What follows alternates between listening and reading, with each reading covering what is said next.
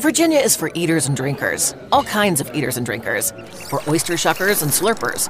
Winery samplers are all day wine drinkers, brewery hoppers and distillery sippers, for those who order grits and those who order cheese grits. We all know what the right way to order is.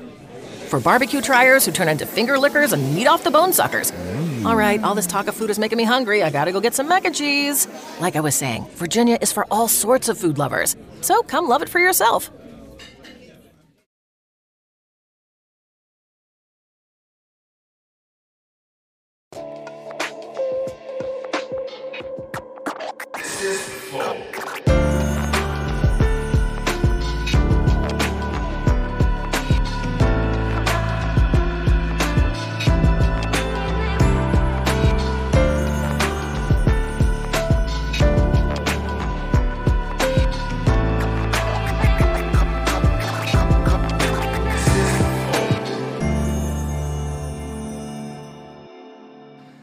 Salve, salve família, bem-vindos a mais um Flow. Eu sou o Igor, aqui do meu lado tem o Monarcão. Presente. E hoje vamos conversar com o professor Oliver Stunkel. Acertei? Ou, para os mais conhecidos, como Oliver Stonks. Ou Van Gogh brasileiro. O Van Gogh brasileiro. que nem é brasileiro também, né? é cara? verdade, né? Mas obrigado por vir aí, cara, trocar essa ideia com a gente. Obrigado pelo convite. Tá. E antes, e antes disso, a gente vai mostrar aí o emblema, né, Jean? Cadê o emblema? Caralho, ó. Caralho, isso daí. Quem é esse artista que eu não conheço? Caio Braga. Pô, ficou legal. Esse estilo é. aí é maneiríssimo. É. Maneiro, bem realístico, né? Bom, aí tu sacaneou o cara, né, pô? Chamou de orelhudo, pô. aí ele te chamou de orelhudo na tua Não foi a intenção. Eu tava elogiando o traço, o traço do cara, pô. É que a gente tá acostumado mais com cartoon, bah, Ia ser maneiro se ele levanta e vai embora. Mas, Eu ia falar, cara. Ele já deu. Mas se você quiser resgatar esse emblema aí, você vai lá em resgatar.flowpodcast.com e usa o código. Vou falar do jeito burro aqui pra você poder pegar lá. Stuenkel, com K, tá bom? Stuenkel. É, entra lá e resgata, que só vai ficar disponível nas próximas 24 horas, depois ele vai desaparecer pra sempre, tá? E você só vai conseguir ter esse emblema aqui se você for no mercado de emblemas, que é mercadodeemblemas.com, é, e depender de alguém querer vender. Então, se você ia lá e resgatava agora pra não perder essa chance. Ah, uma coisa também, a gente tem um novo serviço, chama Flowping. Sabia que se você tiver problema de conexão, e você pode entrar na flowping.com.br e, eh, instalar, né? Tem um teste grátis aí de 30 dias. Três dias. É três dias? Ah, três dias. E aí, porra, se funcionar, você contrata lá, ele vai otimizar a sua conexão. Se tiver com lag e tal, essas coisas, essa parada salva, viu? Bom, Salva ele, mesmo. basicamente, ele, ele pega a tua rota e liga de uma maneira mais eficaz ao servidor do jogo. Então, assim, você tem um ping muito menor, você não vai sofrer com delay, não vai so- sofrer com lag, com nada disso. Flowping vai salvar sua vida aí no seu jogo, tá bom? Então, veja, se você joga um Dota, joga um LoL, joga um COD, qualquer coisa, o Flowping tá aí pra te ajudar a ter teu melhor desempenho aí não vai ter desculpa do lag, né? Tu Exatamente. Se tu perder é porque tu é ruim. Lembrando Tá que todo o dinheiro que a gente ganha com esse produto do Flow é redirecionado para os esportes, tá? Então não é para ganhar dinheiro, isso aí é para a gente fomentar a cena, patrocinar o nosso time, né? Que é o Wolf, que tá aí é, brigando aí pelos campeonatos e coisas mais, tá bom? Então é vai lá. isso, É isso, é isso. É isso. E aí, cara, a gente tava conversando aqui um pouquinho antes, falando sobre a vida, mas a gente também falou que tá rolando uma parada louca lá na Ucrânia, né, cara? Tá, o Putin meio que quer uma parte da Ucrânia pra Rússia, né? Um negócio assim. O cara tá nessa, né? Tá nessa. Tá brincando não- de não abandona, wars. Ele não larga esse osso, né? É, eu, eu acho que o que a gente está vendo agora é, é o novo normal. Porque ao longo dos últimos 30 anos a gente se acostumou com a liderança americana e a ausência de conflito entre grandes potências. Não havia uma outra potência. Então esse tipo de conflito agora ele tem uma outra qualidade do que a invasão americana no Iraque ou é, é, vamos dizer é, outros conflitos que tivemos nos anos 90, 2000, porque agora tem o risco de haver um confronto entre duas grandes potências com armas nucleares, é, a Rússia de um lado e os Estados Unidos do outro. Cara, eu não sabia que tava tão tenso assim. É, o que acontece é que a Rússia finalmente, depois de 30 anos de passar por um processo de muita fraqueza, em- em- eh, durante o qual ela, ela não conseguiu defender o que ela considera sua zona de influência, é um país muito enfraquecido depois do colapso da União Soviética. Então, os Estados Unidos acabou ampliando aos poucos sua esfera de influência. A, a Ucrânia não faz parte da OTAN, que é um, um, um, acordo de defesa coletiva, que quer dizer qualquer ataque a um membro da OTAN é um ataque a todos os países, portanto, todos precisam defender esse membro. A Ucrânia está fora disso, mas os Estados Unidos estavam começando a dar sinais de que até a Ucrânia poderia entrar na esfera de influência americana. E a Rússia agora, depois de 30 anos depois do colapso, está ganhando a força novamente para retom tentar retomar esse espaço. A China também está de olho nisso e claramente, se os Estados Unidos permitir que a Rússia se re, eh, novamente aumentar seu, sua esfera de influência, claramente vai tomar isso como um sinal de que ela também pode aos poucos estabelecer essa zona que qualquer grande potência quer. Né? É, o que, que uma grande potência quer? Segurança, integridade física, territorial. Porque na história internacional, países às vezes desaparecem. Então, o que qualquer país quer é segurança de fronteiras e a melhor maneira de você ter segurança é você controlar seus vizinhos. Ah, os Estados Unidos teve essa grande sorte de ter dois vizinhos fracos, Canadá e México, e, do, e ter dois oceanos que protegem os Estados Unidos. A China não tem essa sorte, que está cheio de outras grandes potências, e a Rússia sempre também buscou é, controlar a Europa Leste. Então, agora, na verdade, é, o, é, é evidente que uh, os Estados Unidos não conseguirá manter essa hegemonia que estabeleceu nos últimos 30 anos e a Rússia, aos poucos, está querendo né, é, retomar esse espaço perdido. Então, mesmo se, se houver uma solução agora a curto prazo, essa tensão geopolítica veio para ficar. Entendi. É o novo normal. Isso é a Rússia fortalecida ou os outros, os outros países enfraquecidos que, que deram esse, esse, sei lá, essa oportunidade? Você está falando que os Estados Unidos se enfraqueceu, é Não, isso? estou perguntando, é. é. Eu acho que são os dois. O sistema, como a gente o conhece hoje, ele foi é, criado depois da Segunda Guerra Mundial e, de, e novamente depois da, da, Guerra Fria. Então, os Estados Unidos estava muito superior. É, claramente, era a única grande potência. A Rússia estava muito fragilizada e a China ainda não era uma grande potência. Então, era evidente que aquilo não era sustentável, que em algum momento a Rússia, que é uma superpotência energética, é, maior exportadora de, é, de gás natural, é, mas de vários outros produtos também, trigo, por exemplo, é, petróleo, que ela em algum momento ia se reerguer e reconquistar um espaço perdido. É, a China também cresceu a taxas incríveis ao longo das últimas, dos últimos anos, vai superar os Estados Unidos. Então, essa posição privilegiada dos Estados Unidos, ela, ela está se desfazendo agora. E esses processos de transição, eles sempre são difíceis, porque nenhum presidente americano pode dizer, ok, gente, é, lideramos a, economia é, internacional por décadas, agora chegou a hora de pass passar o bastão para os chineses. Eles não podem fazer isso. Mas, ao mesmo tempo, a população americana não quer mais sustentar essa grande presença de, é, de bases. Por exemplo, havia um desejo americano de tirar as tropas do Afeganistão. O pessoal cansou, não, não queria mais. Então, é, eu, eu acho que é um pouco dos dois. Uma, um declínio relativo dos Estados Unidos, que é um país muito fragilizado agora, né, que tem uma tensão enorme interna. Eu estou mais preocupado com a democracia americana do que com a democracia brasileira. Sério? É uma, uma situação horrível. É, é eu, eu cresci, né? Eu, eu fiz o, o, colegial no interior dos Estados Unidos e essa galera é, vive num planeta diferente. É, são todos trampistas, muitos de teorias seguem a teorias de conspiração. Eu mantenho esse contato com eles e eu fiz minha pós é, perto de Boston. Essas pessoas estão muito, muito mais distantes um do outro do que o bolsonarista e o petista aqui no Brasil.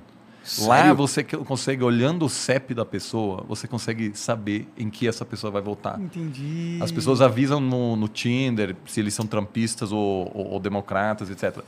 Então, em função dessa dessa crise interna, os Estados Unidos não tem uma dificuldade imensa em se projetar como, como antes. Então, acho que é, são grandes ciclos históricos e é, não tanto a Rússia, mas acima de tudo a China terá um papel muito maior E o grande drama será negociar essa transição sem grande conflito. A- a Que, aliás, deu certo 100 anos atrás. Quando a Inglaterra dominava o mundo, os Estados Unidos estavam em ascensão e a Inglaterra deixou os Estados Unidos assumirem a dianteira sem entrar em conflito com ela. Até porque já tinham perdido uma vez, né? Olha, eles sabiam que não fazia sentido. Era muito melhor se aliar à nova grande potência. Sim. Mas os Estados Unidos, ao longo dos últimos 100 anos, eh, enfrentou uma ameaça existencial três vezes. Alemanha imperial na Primeira Guerra Mundial. Aí, de maneira preventiva, os Estados Unidos entrou para derrotar a Alemanha, porque sabia que se a Alemanha ia vencer na Primeira Guerra Mundial, o próximo alvo seriam os Estados Unidos.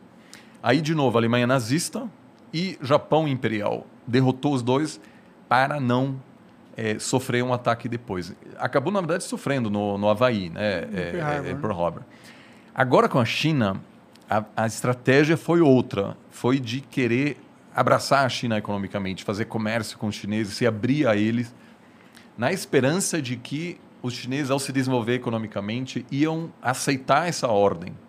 Que, que foi uma grande aposta e agora, aos poucos, os americanos se dão conta que aquilo não funcionou. Os chineses, graças à ajuda americana também, eh, se desenvolveram, vão se eh, transformar na maior economia do mundo. Mas olham para os americanos e acham, ó, a história americana é, é assim em comparação com a história chinesa. Então, para os chineses, jamais se integrariam num sistema liderado pelos Estados Unidos. E a Rússia também, a grande aposta de, de chamar a Rússia para dentro do sistema fracassou. A Rússia fazia parte do G8, aí saiu, aí voltou a ser G, G7. Então, esses dois estão claramente, não, não estarão dispostos a, a, a, a- ter um papel secundário. Né?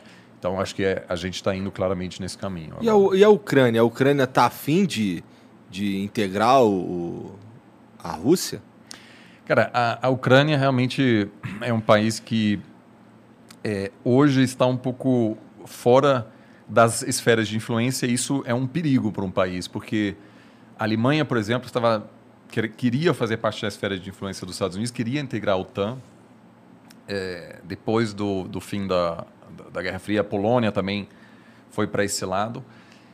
A Ucrânia, na verdade, é um país muito novo, é, independente faz 30 anos só.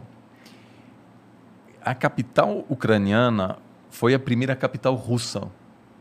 Então, os dois países estão muito conectados. Entendi. Caralho, É, entendi. e o, a capital só é, depois ela migrou de Kiev para Moscou.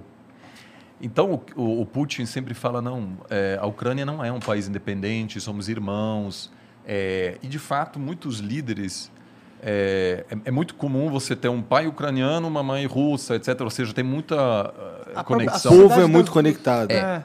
Mas hoje é um país independente. E tem muito ucraniano que prefere é, não ser dominado pelo, pela Rússia. O país, na verdade, está dividido no meio é, é, e a parte ao leste tem uma, uma, uma- uma forte presença de pessoas que, que falam russo em casa, que têm até uma certa simpatia com a Rússia. E do outro, é uma população que prefere estar mais próxima à Europa. E nas eleições você vê claramente que essa divisão existe.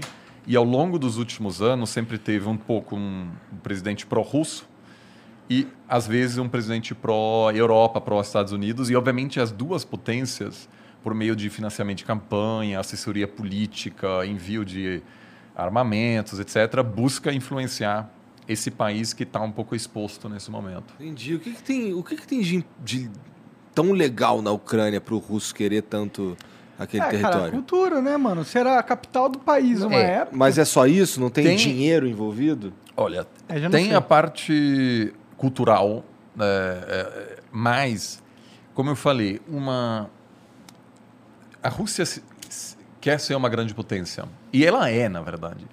E o colapso da União Soviética foi muito trauma, eh, foi um grande trauma. Agora tem duas formas de li- lidar com trauma. A Alemanha também queria ser uma grande potência, colapsou, foi ocupado por eh, eh, por, por outras potências em 45, né? É, todos os alemães sabem dessas imagens dos russos e americanos chegando em Berlim, na capital. Poucos anos depois do, do Hitler prometer controlar toda a Europa. E a Alemanha contentou-se com um outro papel. Hoje a Alemanha é uma, uma potência pacifista. O exército da Alemanha é muito pequeno. Quando a Alemanha foi chamado para participar da guerra no Afeganistão, eles toparam, mas depois se deram conta que não havia avião de transporte para le levar as tropas para o Afeganistão. Ou seja, não tem um, umas forças armadas sérias. Nenhum, nenhum general dá pitaco na política alemã, é, ninguém quer saber. E a Alemanha gostaria de deixar os assuntos mais tensos militares para outros países. Então, eles não querem mandar. Então, houve aí uma mudança que a população alemã aceitou que o plano de dominação mundial fracassou, ainda bem, Aham. e também porque não tinha outra escolha, estava culpado. É, é, é, aceitou que a partir de agora a Alemanha seria talvez uma potência econômica, mas jamais uma potência militar. A Rússia também passou por um processo de, de colapso, de muita humilhação. É, era uma grande potência e o Gorbachev, que iniciou o processo de abertura, depois basicamente decretou o fim da União Soviética, é visto como um cara que, enfim, deixou um legado terrível, né? Porque o, o experimento democrático na Rússia fracassou. O início dos anos 90 na Rússia foi um caos total. Um caos horrível. Um, tem um amigo russo mais velho que que esteve na Venezuela recentemente, que atualmente é um país meio anárquico também. Ele falou: olha, esse aqui é igual Moscou em 93. Muita grana, zero polícia na rua, não tem regra. Havia muita máfia, era perigoso mesmo, havia assassinato de, de empresário, jornalista, era é um caos de político. E aí veio o Putin e falou: gente, vamos, vamos é, é, reerguer essa nação. Porque o sucessor do, do Gorbachev era o Yeltsin, que era um alcoólatra, que inclusive é, é, tem um, um- um momento chave quando ele encontra o Clinton e tem uma conferência de imprensa e o, o Yeltsin tá, é, tá bêbado naquele momento e faz piada, etc. E assim, o, o, o Clinton ri na cara dele. E para os russos é, é horrível, cara. Era uma grande potência nuclear, muito respeitada, temida no mundo. E aí havia um palhaço lá que está entregando toda a Europa Leste para os americanos. Aí o Putin vem e diz: chega com isso, vamos, é, vamos nos reconstruir. E apesar do, do russo Cara, médio. Desculpa a minha Ah. ignorância, mas como é que o Yeltsin, o Yeltsin sai e entra o Putin? O, o Yeltsin, na verdade, escolhe o Putin como sucessor e Tá. o, o Putin inicialmente ganha a eleição nos anos 90 e assume o poder em 99. E aí, aos poucos, ele encerra o experimento democrático na Rússia. Hoje não tem uma oposição séria, várias li- lideranças da oposição foram assassinadas, alguns super perto do parlamento. É, mas o Putin, eu até diria hoje, numa eleição livre, talvez até ganharia, porque é, Ele é popular lá. E trouxe ele o é popular. respeito. Uma das primeiras coisas que ele fez é, é- é adotar novamente o hino da União Soviética, né? ou seja, uma pessoa que diz: olha, a Rússia merece ser uma grande potência e, portanto, a gente precisa de segurança nas nossas fronteiras. Então, quando você pergunta por que é, a Rússia não quer que a Ucrânia faça parte da zona de influência dos Estados Unidos, é porque se um dia a Ucrânia fizer parte da OTAN, isso quer dizer que os Estados Unidos podem colocar mísseis, por exemplo, na Ucrânia, que chegam em Moscou em uma questão de minutos.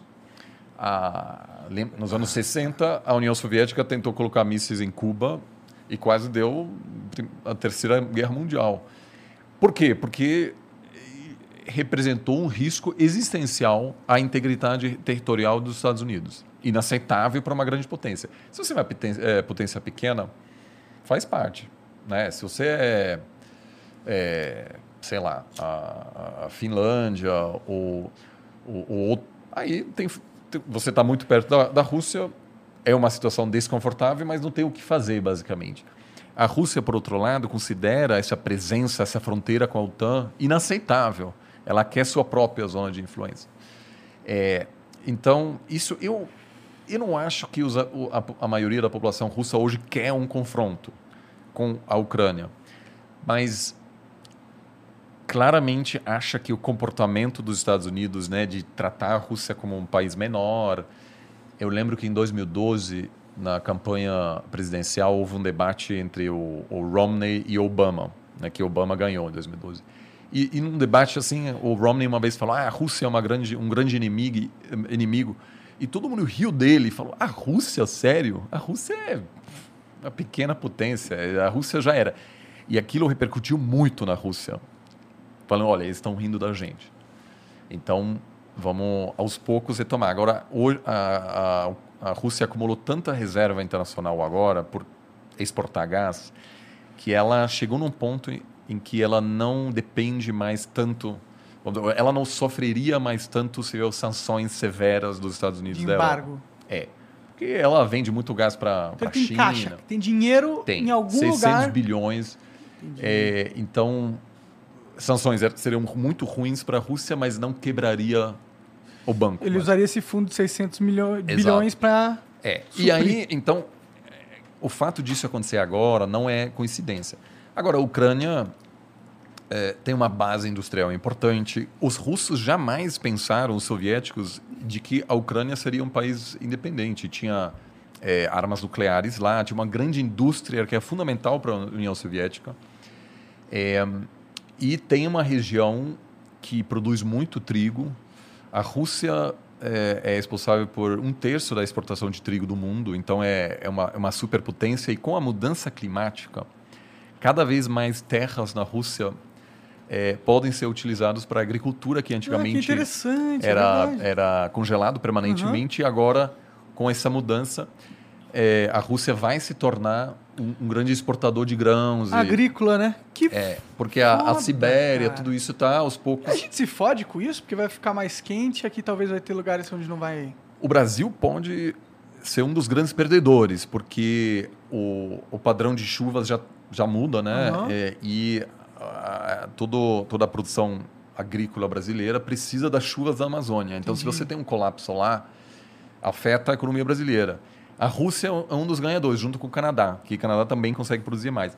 Então, eu, eu acho que sim, tem vantagens econômicas, mas acima de tudo é uma questão de segurança, que a Rússia não quer ter os militares dizer, de, uma, de um outro bloco tão perto da, da Pior que é fronteira. tipo Wars mesmo, né? Que eles estão jogando, né? Se ele não quer a É, fichinha ali. Porque a maioria da. Onde está a maioria da população russa? Está perto da Europa. Então, se você vai para. aliás, é, um- é- é incrível, se um dia vocês tiverem tempo, é, é visitar a Sibéria, que, sobretudo no verão, é, é muito interessante. Você pode. A Sibéria vai. Aí, eh, até do outro lado, a Rússia faz quase fronteira com o Alasca, né? É, só que lá ninguém mora lá. Na verdade, tem uma, até uma, um problema de migração chinesa, porque a China é, expande muito e aos poucos está comprando terras desse outro lado. Mas a maioria da população russa está perto de Moscou, perto da Ucrânia. Então, o fato de você ter uma presença americana lá atrapalha os russos muito mais do que a ascensão chinesa que, enfim, acontece lá longe na Sibéria. E, e a China é mais um provável aliado da Rússia do que os Estados Total. Unidos, né? E aí vem o grande problema, porque o que, que muita gente nos Estados Unidos diz? É da- botar sanções, é, se os, se os é, russos invadirem a Ucrânia, por exemplo, tirar eles do sistema bancário internacional, é, é, impossibilitar que qualquer pessoa faça negócio com a Rússia. Isso para a China é excelente, porque a, a a Rússia faz o quê?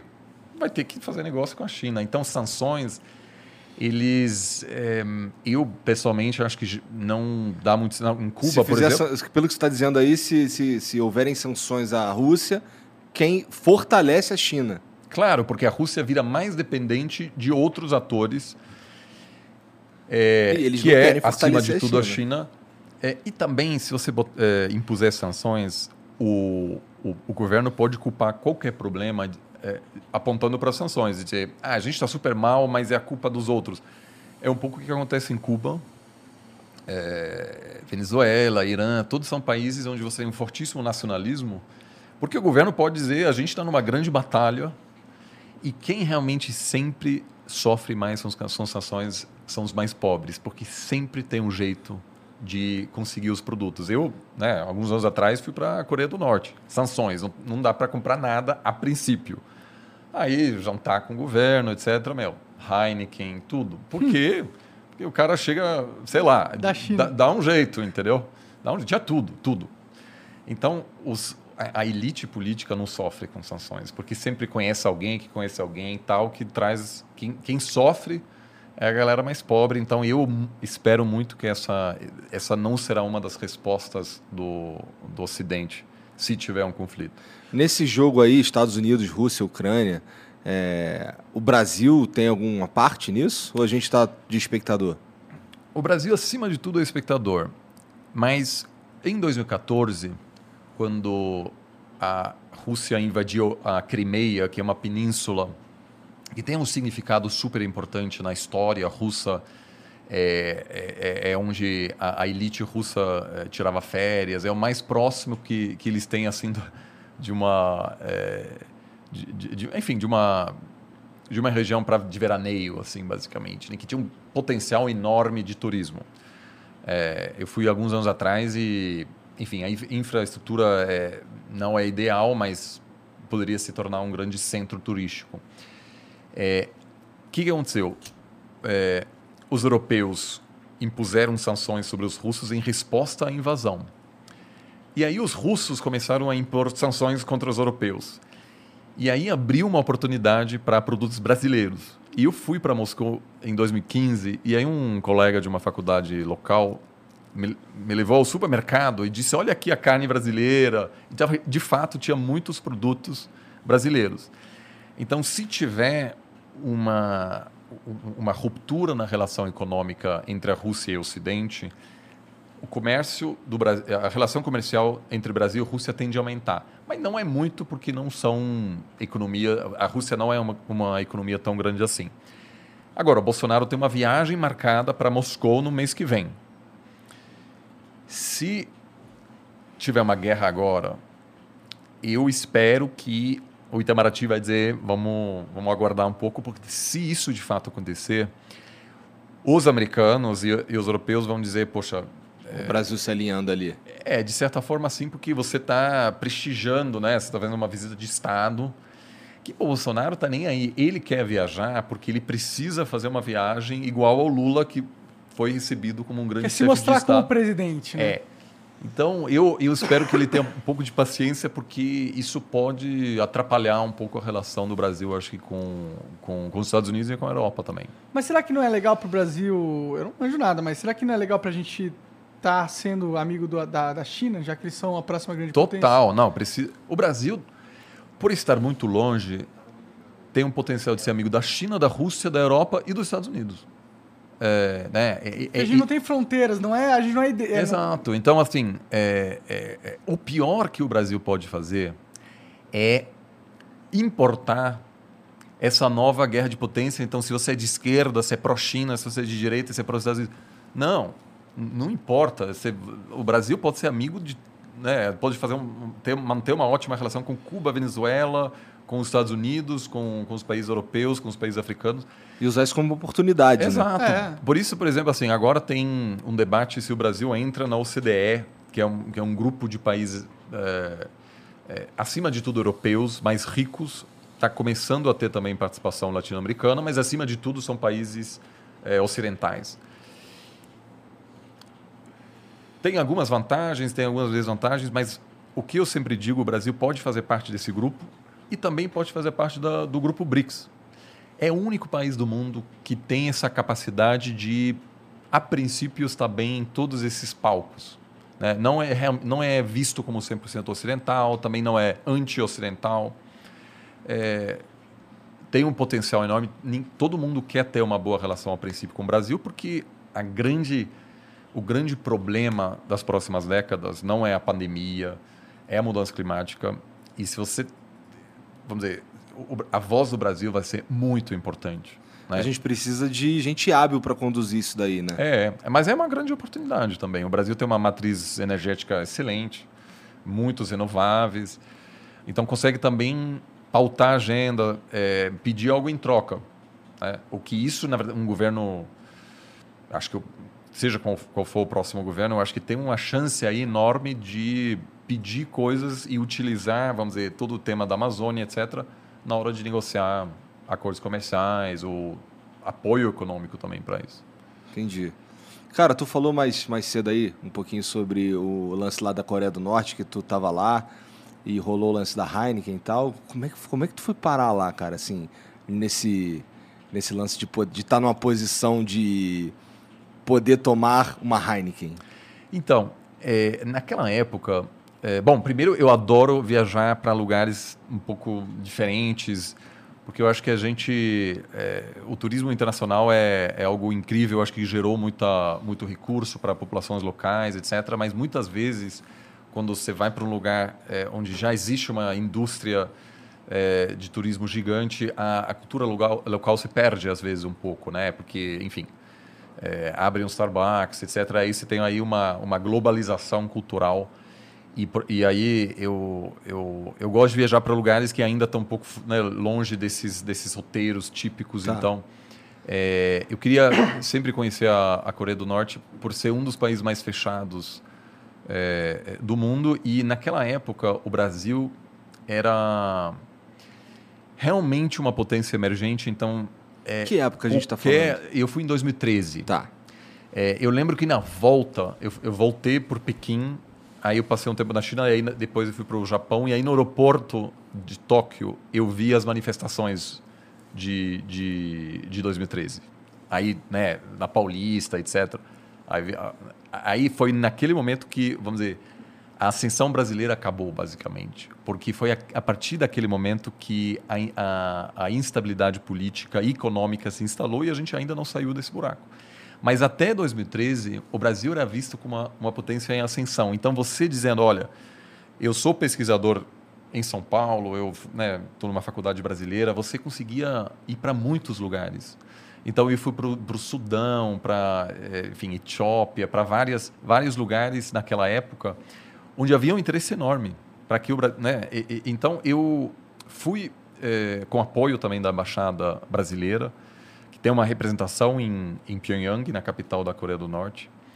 É, poucos países têm, aliás, é, os Estados Unidos não tem uma representação lá. É, é, dando ao ponto que você falou que o Brasil tem essa capacidade de ser amigo de todo mundo, né? E eu sempre digo, o Brasil tendo uma, uma embaixada nesses lugares, inclusive no Afeganistão, tem o, o no Oriente Médio, o, enfim, é difícil você ter um país que diz não queremos uma presença diplomática do Brasil, porque o Brasil não é uma potência ameaçadora que não até recentemente não polariza, né? E rejeita fazer parte de blocos, né? É, é, então não, não fico de um do lado de um do lado de outro. Então eu fui é, para estabelecer primeiros contatos, primeiro também para poder analisar melhor a situação. Eu estava fazendo vários trabalhos sobre a probabilidade de uma reunificação entre a Coreia do Sul e a Coreia do Norte.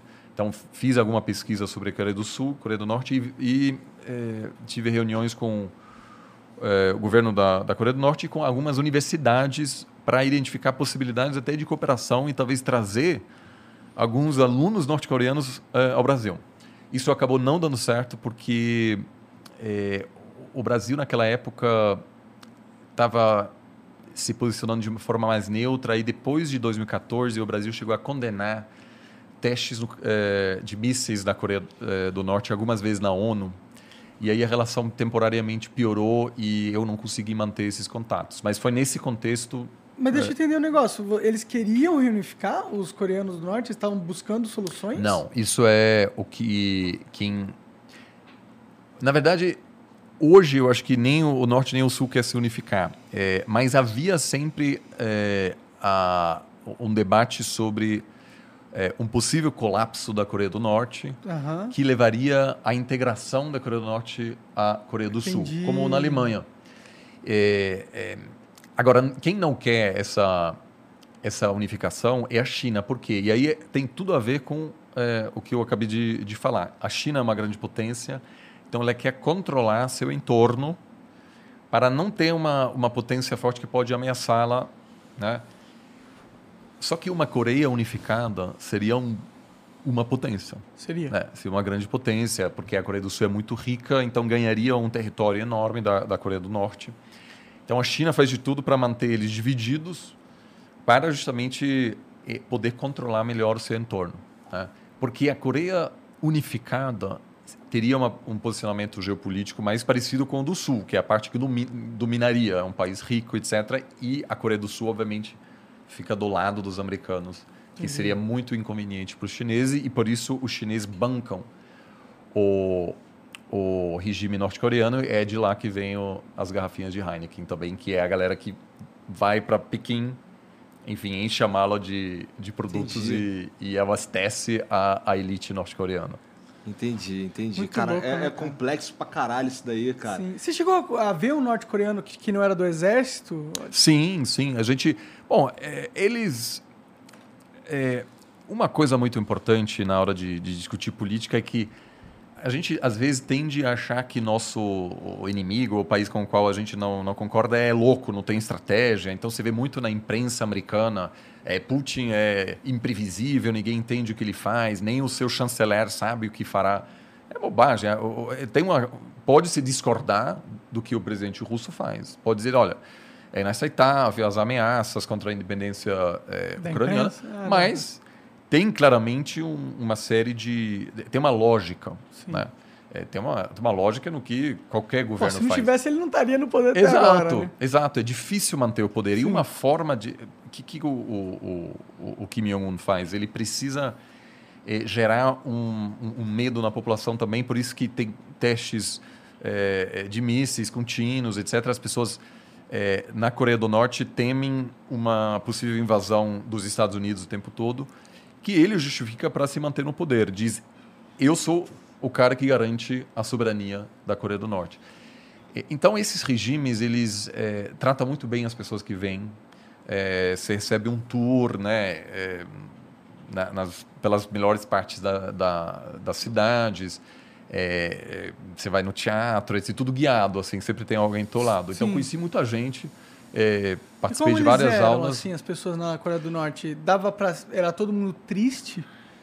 Não, o que chama atenção é, é a Coreia do Norte é um estado é, totalitário, é, é um socialismo de estado, mas que é muito diferente é, da União Soviética ou da Alemanha Oriental, que era também é, sistemas socialistas, mas o governo não controlava o dia a dia das pessoas em cada detalhe. Então, eh, durante a Guerra Fria tinha, enfim, música alternativa na Alemanha Oriental, eh, tinha, eh, enfim, revistas semi-legais na União Soviética, tinha algum espaço, alguma liberdade, apesar de ser um sistema anti- não democrático. Na Coreia do Norte tem um con- controle total, porque além de ser um sistema socialista, ele, ele também é totalitário e é uma espécie de seita. A religião é, na Coreia do Norte é uma religião que considera o, o grande líder como é, um descendente divino. entendi. Então, Caraca, isso daí é, É. tão Idade Média. É, você pega o poder da igreja pra si também, junto com o É, poder então político. assim, é, as pessoas, todo mundo tem aqui um, um pinzinho, né, que com a, com a imagem do grande líder, etc. Você não pode falar mal dele. Enquanto na é, União Soviética naquela época tinha muita gente fazendo piada do governo. Você não podia fazer piada demais, era perigoso também. Mas a Coreia do Norte é, controla também as a- o- as atividades sociais. Então, por exemplo, eles me mostraram. É, a gente foi numa praça e tinha pessoas dançando na praça. E ele falou assim: hoje é quinta-feira, então todas as pessoas que moram nesse bloco, nesse prédio aqui, eles descem para dançar. Amanhã as pessoas desse prédio descem para dançar. Então, é, vamos dizer, que o loucura. governo controla o, o dia a dia muito mais. É, as pessoas têm a mesma roupa porque não tem loja. Isso é uma coisa muito interessante. Não tem comércio. Porque como não Tem dinheiro? é, não- iniciativa privada, é, você não tem propaganda de marcas, nem loja de roupa, porque as pessoas recebem é, do governo as roupas. Então todo mundo tem a mesma roupa. Os- é, é, é, então, a, a- vamos dizer, o, o cenário urbano é completamente diferente. Caraca. Eu não curti muito, mas é, eu acho que é importante também na hora de, muitas vezes, é, na hora de conversar com diplo- diplomatas, com jornalistas, também é importante relatar o que está acontecendo lá para poder prever, de repente, o que, que pode acontecer. Eu queria muito ter mantido os contatos nos ministérios, mas nesse país não foi possível. Quem sabe um dia eles não respondem meus, meus e-mails, né? Faz tempo que eu, que eu não, não tento mais. Mas é fundamental. O- agora, por exemplo, eu mantenho é, contato diário com diplomatas americanos, é, russos e alemães para entender o conflito. Né? É, é, e aí a parceria brasileira, né, a, a participação brasileira do grupo BRICS me ajudou muito. Porque para discutir BRICS eu, eu viajei muito para Moscou e aí são as pessoas agora que te, né, é, São os contatos. se- que te explicam o que está acontecendo, qual a probabilidade de um de um de um confronto, E o que, que eles estão falando lá? O que, que os, os caras na Rússia estão sentindo nesse momento? Eu acho que bom, uma coisa que chama atenção é que o Putin não fala muito da guerra na, na mídia russa. Ele, ele aparece na TV todos os dias, mas fala sobre cripto, sobre é, Sobre enfim, cripto? É, tem um Que debate super interessante se é para banir ou não, né? Vários países estão começando a banir agora. A China já baniu. A Rússia se preocupa com o alto consumo de energia, né? Da, Ah, isso, desculpa, né?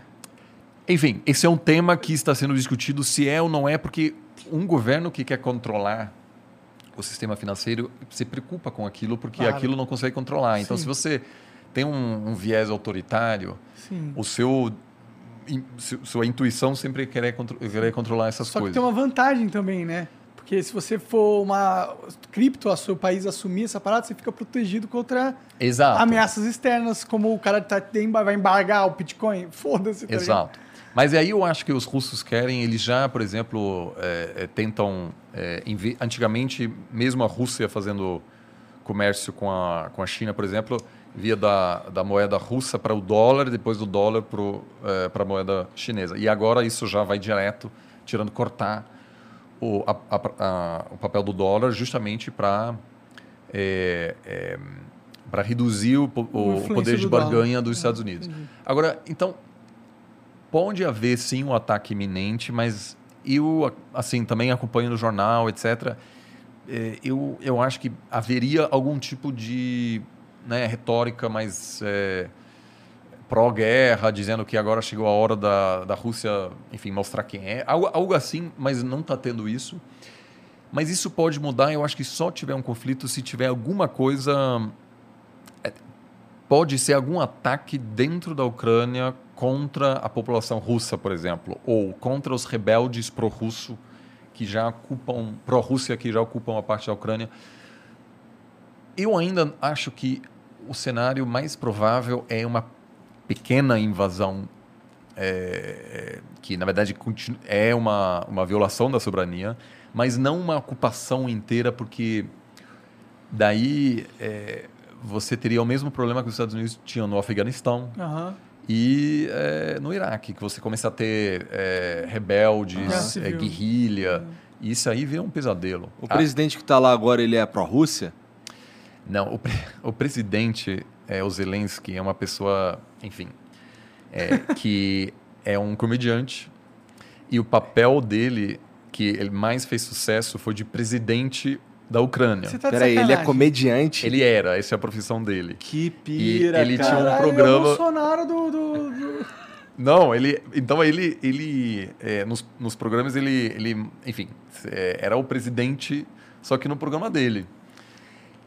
A eleição dele é um, um, um sinal de um cansaço terrível da população ucraniana com o sistema político. Muita corrupção. Então, quando eles elegeram esse cara, também foi uma forma do eleitor dizer à elite política: ó, a gente cansou de vocês. Então, ele tem uma posição mais pró-Ocidente, é, é mais popular é, do- do, do lado da Ucrânia, que fica perto da, da, é, enfim, da Europa. É, o, e aí a, a- Ucrânia vem é, tendo presidentes que às vezes são mais pró-Rússia, mais pró, pró-Ocidente. O atual tem uma taxa de aprovação baixíssima. Então tem duas teorias. Ou uma invasão levaria ao colapso porque a população diz: eu não vou morrer defendendo esse governo, que é um palhaço, é um profissional de fato. É a prof... né? Que loucura. Volte a fazer o que você estava fazendo. É uma pessoa que não sabe governar, etc. É muito raro você ter uma pessoa que vem totalmente de fora e faz um bom governo. Porque é muito difícil governar e o cara não tinha Ainda nenhuma mais se a sua experiência. experiência era atuar como presidente. É, é. É, Atuar E a- mesmo no, no teatro. e a outra, É, exato. E a outra, mas a outra alternativa é a invasão desperta de repente um apoio ao governo. E não dá pra saber, né? Não dá para saber. Isso que aconteceu, aliás, no governo Bush, eh, no 11 de setembro. O Bush já estava assim, as pessoas começavam a perceber que aquilo não- eh, não era um bom presidente, né? Uma pessoa muito incapaz, etc. Aí aconteceram os ataques, viram a Bush com a bandeira americana lá em Nova York e de repente, de um dia para outro, tinha uma taxa de aprovação muito alta, que levou ele à loucura para, né? Enfim, que ele Guerra ao levou a, no final a guerra no Iraque que um, um- um líder menos popular jamais poderia ter feito. Então, é, ninguém sabe como a Ucrânia vai reagir. Isso é o grande problema e isso também é o problema do Putin. É, porque ele claramente não quer se envolver aí no negócio que, aliás, a, a Rússia já viveu nos anos 80 quando invadiu o Afeganistão. Ficou 10 anos lá e foi um terror. E o que, que aconteceu naquela época? Os americanos começaram a financiar os mujahideen que deram depois explicam a ascensão do Talibã. né? os americanos apoiaram radicais que depois né, deram vamos dizer se transformaram no grupo que acabou atacando os Estados Unidos no 11 de setembro. Então, o que, que os americanos fariam no caso de uma invasão russa na Ucrânia? Iam mandar muitas armas para a resistência. Então, aquilo aí é um negócio que eu acho que para a Rússia eu acho que não compensaria, porque o custo econômico é enorme num país que, assim, tem reserva, mas é, uma, uma ocupação é muito, muito cara. Penoso, né? Ah, É. eu, eu também- eu acho que eles não vão querer, né? Porque se eles ocuparem o, o, o- a OTAN. Porque a OTAN não estava querendo colocar uns exércitos lá na fronteira? Não estava rolando uns negócios assim? Eu acho que, é, assim, eu acho que é, os Estados Unidos cometeram um erro gravíssimo, porque em 2008 o Bush falou que algum dia a Ucrânia vai fazer parte da OTAN. Que do ponto de vista americano é totalmente desnecessário. Para que agregar a Ucrânia à OTAN? A, a, a lógica da OTAN foi de se defender da Rússia. Então, um ataque aos alemães, etc. Então, basicamente, querendo impedir que a Rússia pudesse eh, ocupar eh, indústrias, por exemplo, na Alemanha, na França. Né? Agora, o ganho estratégico da, dos Estados Unidos integrar a Ucrânia na OTAN é praticamente zero. É Pior, o saco do, da Rússia. pior, porque se a Ucrânia sofrer um ataque, os Estados Unidos é obrigado a entrar no, no conflito. E a população americana não quer isso. O Trump foi bastante eh, honesto. Ele, eh, ele falou: olha, alguns países da, da, da OTAN, eu não sei se os Estados Unidos querem defender. Porque a OTAN surgiu numa lógica da, da, eh, da Guerra Fria que hoje, a princípio, não existia mais. Então, foi uma grande provocação também, ao meu ver, uma cegueira, talvez, porque a Ucrânia até pode, eh, vamos dizer, dá para defender a democracia na Ucrânia, etc. Agora, agre...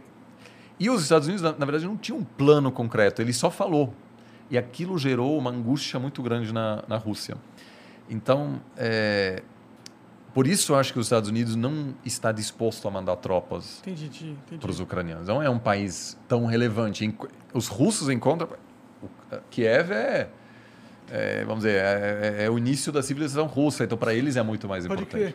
crer. E outra, se tiver um soldado americano matando um soldado russo, não- por que, que as bombas atômicas não começam a voar, tá ligado? É, tem uma série de, de acordos, é, é, linhas né, é, de diálogo para justamente evitar que esse tipo de coisa pode rapidamente levar a um conflito. Entendi.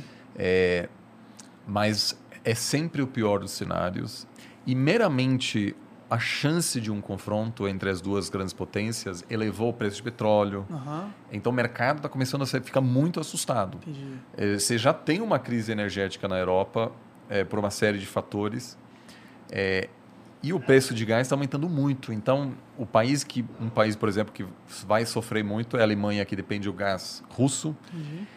Uma vez que se tem um conflito acontecendo, se ainda pode confiar que a Rússia vai te passar gás, É verdade. apesar de você fazer parte de uma aliança militar que está em conflito com você.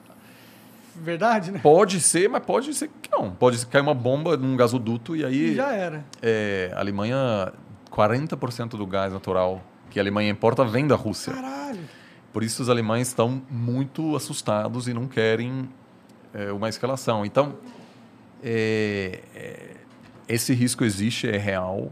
Tem muitas manobras acontecendo de, do exército americano perto do exército é, russo no Mar Negro. É isso é muito assustador, porque às vezes é um erro humano que pode levar a, enfim, um, um- um confronto que pode levar a um conflito. Foi assim que a, a Primeira Guerra Mundial começou. Foi uma guerra sem querer. Ninguém queria iniciar a Primeira Guerra Mundial. Então, nesse caso, é, é, portanto, os, os diplomatas se desempenham tanto agora em querer é, baixar as tensões, basicamente. Entendi, entendi. É, eu acho que o mundo está tão conectado no comércio que eu também não, não- não cre- não acredito que vá. Que os caras querem uma briga entre dois cachorros tão grande, tá ligado? Então, esse é um, um dos grandes argumentos. eh, Eu não estou te chamando de liberal, mas Não, claro. a- o liberalismo, que não tem a ver com. É, é- é uma coisa diferente do pensamento liberal é, é- é doméstico, mas a teoria é, liberal diz que quanto mais comércio existe entre nações, menor o risco entre eles, porque tem grupos de interesse em cada país que vão se empenhar para evitar um conflito. Sim. Faz sentido, É, na minha opinião. Exato. Agora, é, se você, os pensadores realistas é, dizem que aquilo acaba sendo secundário é, na hora do país pensar no seu interesse nacional, que é, como eu falei, né, proteção da fronteira, é, da integridade territorial, porque na Primeira Guerra Mundial, a Alemanha e a Inglaterra tinham laços comerciais muito fortes. Só que daí entrou o nacionalismo é, e apesar de grandes perdas, as elites da Alemanha que sabiam que iam ter que abrir mão do, do acesso ao mercado britânico e dos produtos ingleses que eram importantes para a, econo- eh, para a economia alemã, toparam, apoia, apoiaram o, o, a- a- o confronto, a guerra. Então você tem várias. Isso é um grande exemplo de que o comércio não é uma garantia. Sim, com certeza. Eu acho que ajuda, Aham. mas não é uma garantia. né? É, é, porque um dia me parece bastante provável que vai haver algum tipo de conflito entre os Estados Unidos e a China, apesar de ser a relação comercial mais importante que temos hoje. Pode crer, né? Tá aí talvez a bomba atômica segure. É, se- é, é- é corretíssimo. A presença da- da- das armas nucleares é uma espécie de. é um incentivo para não- evitar um é, confronto. Que Se o confronto existir, é fim de jogo pra todo mundo, né? Exato. Então, é, eu, eu- hoje eu acho que a chance de um, de, de um, de, uma- de um confronto envolvendo soldados americanos e russos é pequeno. O grande drama dos Estados Unidos é que os Estados Unidos não quer fazer de tudo para defender a Ucrânia. E a Rússia sabe disso. Então, a Rússia, no fundo, sabe que pode ocupar a Ucrânia e que vai ver. Ah, eles vão mandar tropas, etc. É, perdão, eles vão mandar equipamentos militares. Mas isso não vai ser suficiente. Você, de fato, para defender, você precisa de tropas defendendo o país. Segurando os equipamentos. Não vai haver. é, não tem apoio americano na população para defender um país que a maioria nem sequer sabe onde fica Aham. e que tem um valor estratégico pequeno. É, talvez 15 anos atrás, 20 anos atrás, até daria. Por isso que os americanos toparam invadir. A população era a favor da invasão ao Iraque e do Afeganistão, porque havia uma sensação de que Somos a polícia do mundo. é, que hoje não existe mais. Né? Tem, assim, claramente o, o, o, o argumento de que os Estados Unidos precisa é, se- se dedicar mais a desafios internos e menos a, a questões externas foi o grande argumento do Trump. Sim. E o Trump, sem a pandemia, tivesse sido reeleito super tranquilamente. É mesmo? Sim. Olha lá, que interessante. Ele não soube gerenciar. Entendi. Então, essa, esse desejo de, de marcar presença, etc., hoje não existe mais. E é justamente isso que também incentiva países como a Rússia e a China a. Ganhar mais poder, né? Exato. E, e realmente a China está crescendo tanto, né? E está tendo tantas influências. E a gente, eu queria saber, inclusive, como que o elemento cripto joga nessas relações internacionais. Porque a gente mencionou que ele meio que tira o poder de um de um de, de uma moeda centralizada que hoje é o dólar E isso tem um papel no jogo de poder nas relações internacionais. Está tendo, é, os governos estão agindo, você falou que tem muita gente banindo, como que tá rolando? O cripto, a princípio, eu acho que é uma ameaça ao papel do Estado. Né? É, é, é, porque uma das formas, é, assim, o Estado, a princípio, se define pela sua capacidade de manter o mono- monopólio do uso da força no seu território. né? Isso é a definição mais, mais básica. É, mas a missão de, de dinheiro é, é, também um dos, dos, dos, dos elementos centrais Fundamental, é. de que, que é um Estado. Então, é por isso que a decisão de vários países da União Europeia em adotar o euro foi um passo tão ousado, porque a França hoje não emite mais sua própria moeda. Sim. Ela não tem mais banco central. Ela precisa, ela, se ela quer tentar né, convencer o Banco Europeu de aumentar juro, baixar juro, ela precisa tentar fazer essa pressão, mas não consegue, não tem mais soberania, autonomia para fazer isso. É, agora, é, as criptomoedas é, é, tem, enfim, vários estados querem lançar, por exemplo, um- sua moeda virtual, mas as muitas que existem hoje não são controladas por nenhum estado.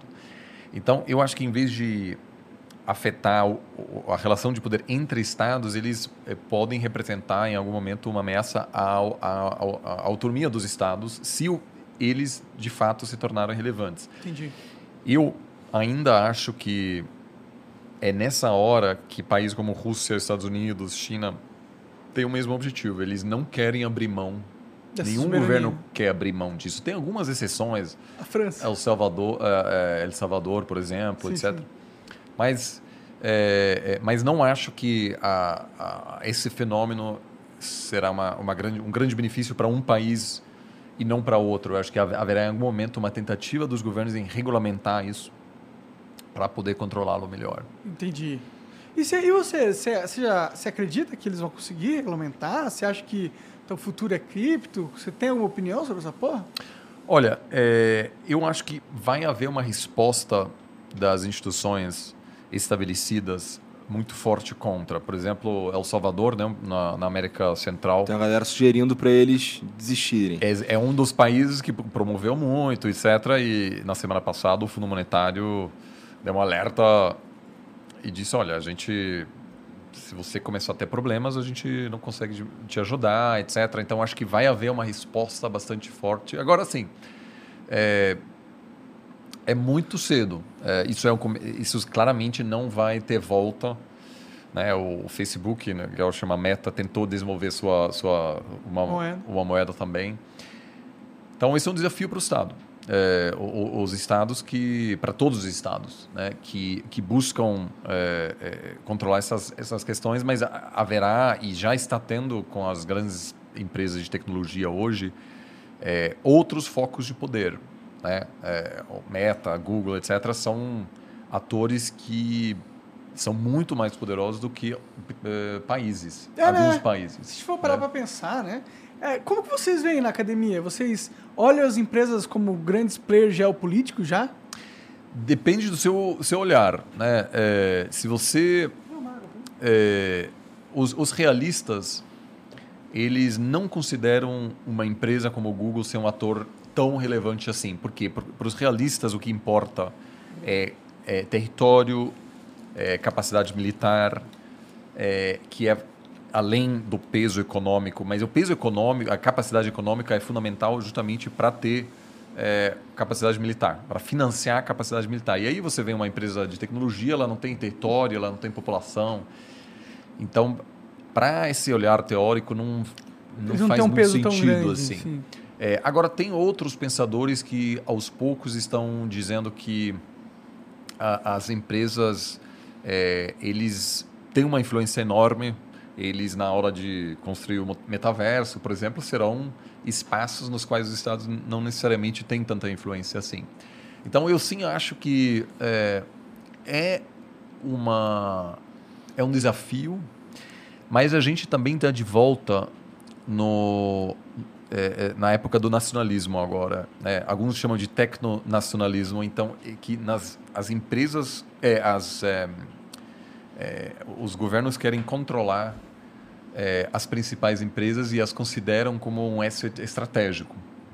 Então, por exemplo, eh, tem algumas empresas eh, americanas de inteligência artificial, etc. Se houvesse um investidor chinês hoje, o governo não permite mais a venda dessas empresas. Então, eu acho que o que Entendeu. está tendo agora é o fim dessa globalização eh, que a gente conheceu nos últimos 30 anos, em que empresas Que era totalmente perguntaram assim, onde eu vou produzir meu iPhone? Eu vou produzir meu iPhone num lugar mais barato onde eu consigo. Então, vamos para a China, não importa a relação política entre a China e os Estados Unidos.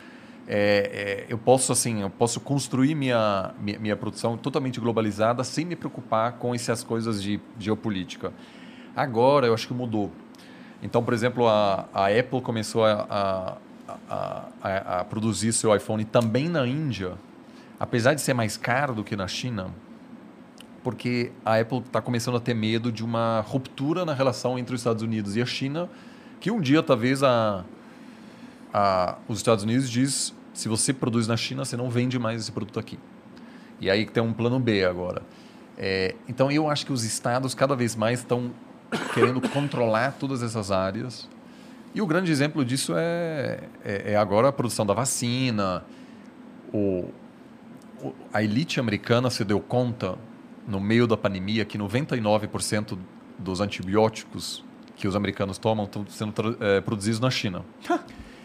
Hoje, aquilo seria eh, indefensável. Então, o que está acontecendo? Tem incentivos no governo americano para trazer para a produção fábricas. local, porque quem sabe que vai acontecer uma outra pandemia, um confronto, etc. E você tem que ter sua produção local. O que, que isso significa na prática? As coisas vão ficar mais caras, o fluxo de ideias já não é mais o mesmo. Eu tenho colegas em programas de doutorado nos Estados Unidos, eles não querem mais selecionar alunos chineses porque aí o governo americano vai, vai olhar, será que é, é uma, um representante do governo chinês? Na China igual.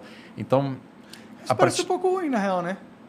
Outro bem mundo- ruim, na é, verdade. O outro mundo parecia um pouco mais simples e eficiente. Do ponto de vista econômico, era muito mais fácil. É muito mais fácil, porque você podia basicamente olhar só né, os dados econômicos e você não tinha que realmente entender muita coisa de geopolítica. Mas, mas o, o, o risco de conflito hoje na Ucrânia já atrapalha muitos mercados no mundo.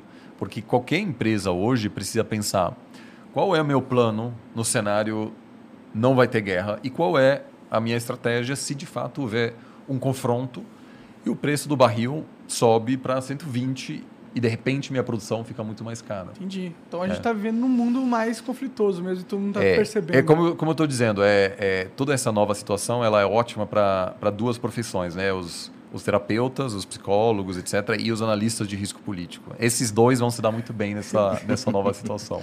Tu falou mais cedo aí que tu mantém contato com diplomatas do- dos Estados Unidos, da Ucrânia, da Rússia. O contato com esses caras é fácil ou você que tem um nível de prestígio elevado?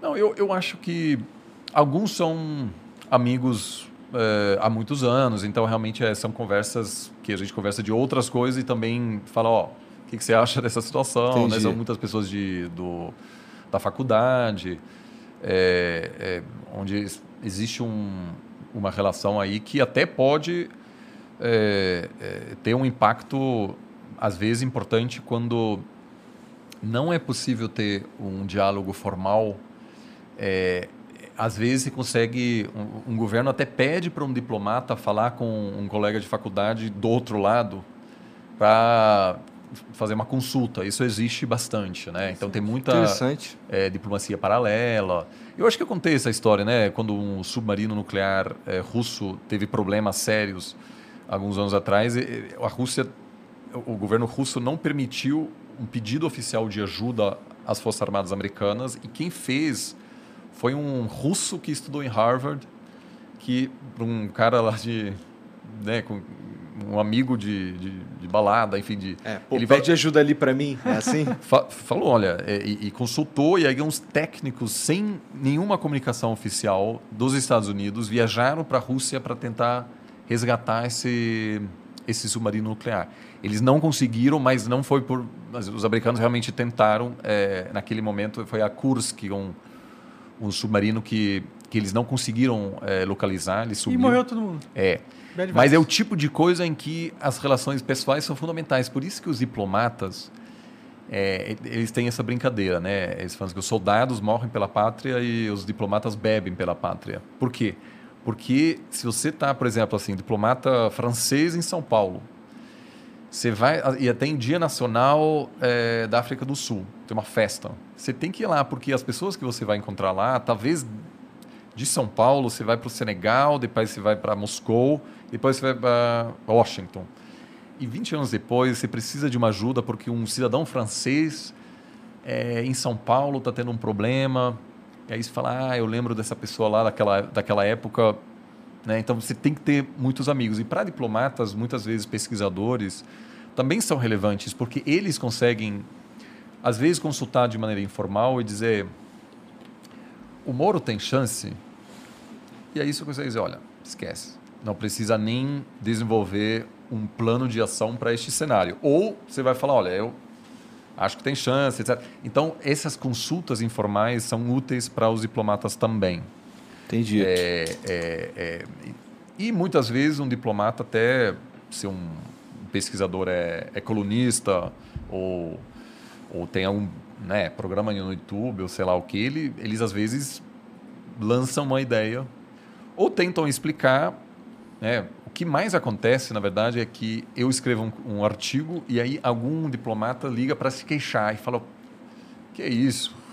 Você falou mal dos Estados Unidos, falou mal da Rússia e tal, explica na, na expectativa, na, na esperança de que no próximo artigo você vai né, equilibrar mais. Então isso acontece bastante. Então é mais nessa, nessa chave que para eles também é super útil ter essa, esse diálogo, sabe? Que trabalho complicado. Tu não pensa em ser diplomata? Não, acho que não, acho que não. Sabe por quê? Porque, bom, se você é diplomata, você representa o seu governo. E se você discorda do seu governo, você tem duas opções. Ou você tenta ser removido para um consulado lá longe, num país pequeno, para carimbar passaporte. E você não será obrigado a defender esse governo. Ou você diz, olha, eu vou defender uma posição com a qual eu discordo totalmente. E hoje tem muito diplomata brasileiro que defende posições é, contrárias àquilo que eles acreditam. Né? Tem essa brincadeira que na, Que complicado, é verdade. Eu não tinha É. pensado nisso. Que Faz assim, sentido, né? com a alternância de poder é natural que. É, e aí, sobretudo em Genebra, né, tem muitas questões na, na ONU de direitos humanos, direitos da mulher. E imagina ser um diplomata brasileiro que acredita muito nessa questão de direitos humanos, etc. E aí, de repente, você é a pessoa que vai buscar a Damares no aeroporto e vai acompanhá-la, brifá-la, etc. E brigar para que qualquer menção de gênero será retirado de qualquer documento da ONU. Isso é o oposto daquilo que, que você quis fazer. Então você trabalhou anos e anos e de repente você está nessa situação. Então você tem que ter, eu acho que um, um pragmatismo que, como pesquisador, você não precisa ter. É, eu, né, Então ou tu tá seja, feliz o nessa acadêmico posição. pode, a princípio, ele está assim, ele pode mudar de opinião, ele pode criticar o governo. Então essa é uma vantagem. Agora o diplomata ganha bem mais. Então é, é- Entendi. sempre tem esses dois lados. Mas é, não adianta ganhar mais se você está contra o que você Olha, acredita, né? Eu confesso que eu acho que a, a carreira diplomática eh, no Brasil é incrível, porque o Brasil é um país que tem missões no mundo inteiro e o Brasil é um ator que consegue acessar, eh, vamos dizer, que, que tem voz em muitos fóruns. Então, o- o Brasil sempre será ouvido de alguma maneira por ser um país muito grande, mesmo agora com a reputação mais complicada né, na área ambiental, etc. É, muitas vezes tem reuniões pequenas. Então, por exemplo, o, o, o, o, embaixador eh, alemão na África do Sul vai fazer uma reunião e vai convidar 10 outros embaixadores porque quer trocar uma ideia sobre, sei lá, futuro da África do Sul. O brasileiro vai estar lá, entendeu? Porque é uma perspectiva que importa. Então, assim, é, ser diplomata brasileiro, eu acho que realmente é, é- é uma profissão muito bacana e muito mais interessante do que, por exemplo, de um país pequeno, é, sei lá, Chile. da, da Dinamarca, o Chipre, porque você até pode, às vezes, ter um voto aqui e ali, mas a capacidade de ter um impacto mesmo é, é bastante relevante no caso O Brasil é do big player. É, é. Mas tu diria que, o, que a diplomacia brasileira está sofrendo um- uma perda de prestígio por conta do, do governo e tudo mais? Eu acho que tudo vai depender das eleições em outubro. Porque assim, Puta, cara, tamo fudido, porque a gente vai ter Lula e Bolsonaro. Não, calma. Eu acho que é, você eleger uma pessoa, enfim, é, mais radical, etc., uma vez, o resto do mundo pode dizer, ok. é, Vacilou. foi- é. Agora, uma reeleição dessa pessoa costuma empoderar essas pessoas. Na verdade, você quase sempre tem um processo de radicalização. Porque a pessoa, a pessoa radical eleita pela primeira vez também sabe que muita gente votou em mim que não apoia essa agenda radical. Agora, a reeleição é um sinal para essa pessoa dizer, olha, eu, eu tinha uma retórica radical na minha primeira campanha, ganhei, ok, algumas pessoas acharam que não ia ser tão radical, acabei sendo radical e mesmo assim ganhei. Então, Chaves, Erdogan na Turquia, é, Orbán na Hungria, todos esses caras, vamos dizer, radicalizaram para valer só depois da reeleição. O primeiro mandato do Chaves foi bem tranquilo. É, Ortega é, na Nicarágua. Então, eu, eu acho que eu acho que a- claramente a, a, a diplomacia está bastante abalada. Por quê? Porque o mandato do Ernesto, a missão do Ernesto Araújo foi justamente enfraquecer o Itamaraty, porque para o Bolsonaro, o Itamaraty foi o ninho do globalismo. Ou seja, o, o, esta- o deep state, né, que eles chamam assim, uma burocracia que não responde a, a impulsos democráticos, supostamente pessoas que se- serão, são guiados por outros interesses no, do Brasil. É, então, a, a- a- dizer, o objetivo do Ernesto foi é, tirar poder do Itamaraty e dar isso para outros centros de poder, acima de tudo, Planalto. Foi por isso que hoje você tem um Dória que tem representações do Estado de São Paulo lá fora, né, em Munique, na China, no Oriente Médio. Por quê? Porque o Itamaraty acabou sofrendo muito no governo Bolsonaro e quem aproveitou disso não é só o Planalto, mas também os estados que começaram a ter uma atuação internacional. O, o É, presidente isso não é enche o legal, saco do- dos, do- dos estados por fazerem isso, dos governadores? É, é uma área um pouco cinzenta, porque a Constituição brasileira, na verdade, não permite que entidades subnacionais tenham uma diplomacia. Isso é prerrogativo. Isso quem a, a- a única entidade que pode é a União, é, é- é o governo Ah, o federal. Bolsonaro tá cagando pra todo mundo, né? Agora, é, é interessante, por exemplo, no caso da vacina, o fato de São Paulo ter tido uma diplomacia foi fundamental para trazer essa, essa vacina. Sim. Sem isso, se você tivesse todo o poder da diplomacia em Brasília, não teria tido há mais, de, há mais ou menos um ano a vacina em São Paulo. É, Agora, pode também ser o contrário, que o governo tem uma boa política sensata. E aí o, o- o governador de São Paulo, Estraga tudo. eh, se não controla o que está acontecendo, etc. Pode dizer. Então, não é algo. Ou seja, pode dar problema lá na frente. É, é, então, entendi. assim, o- os. o Mas é Itama- que eu acho legal isso, na real. Do, é, do Estado, por exemplo, São Paulo, ter uma diplomacia com outros países ou grandes empresas. Eu acho que faz sentido, porque o país Brasil, não- na diplomacia do país Brasil, deve ser muito difícil você focar alguma coisa pro Estado, entendeu? Ele vai ficar É. pensando mais geralzão normalmente, né? É, só que às vezes o que acontece? O governador pode viajar a Brasília, falar com o chanceler e dizer, ó, para o meu estado seria muito bom se a diplomacia brasileira fosse dessa forma, de outra forma. E aí o, exemplo super interessante disso é o Campos, o governador Eduardo Campos de, eh, de, de, de Pernambuco, que pediu que o governo brasileiro se aproximasse da Venezuela.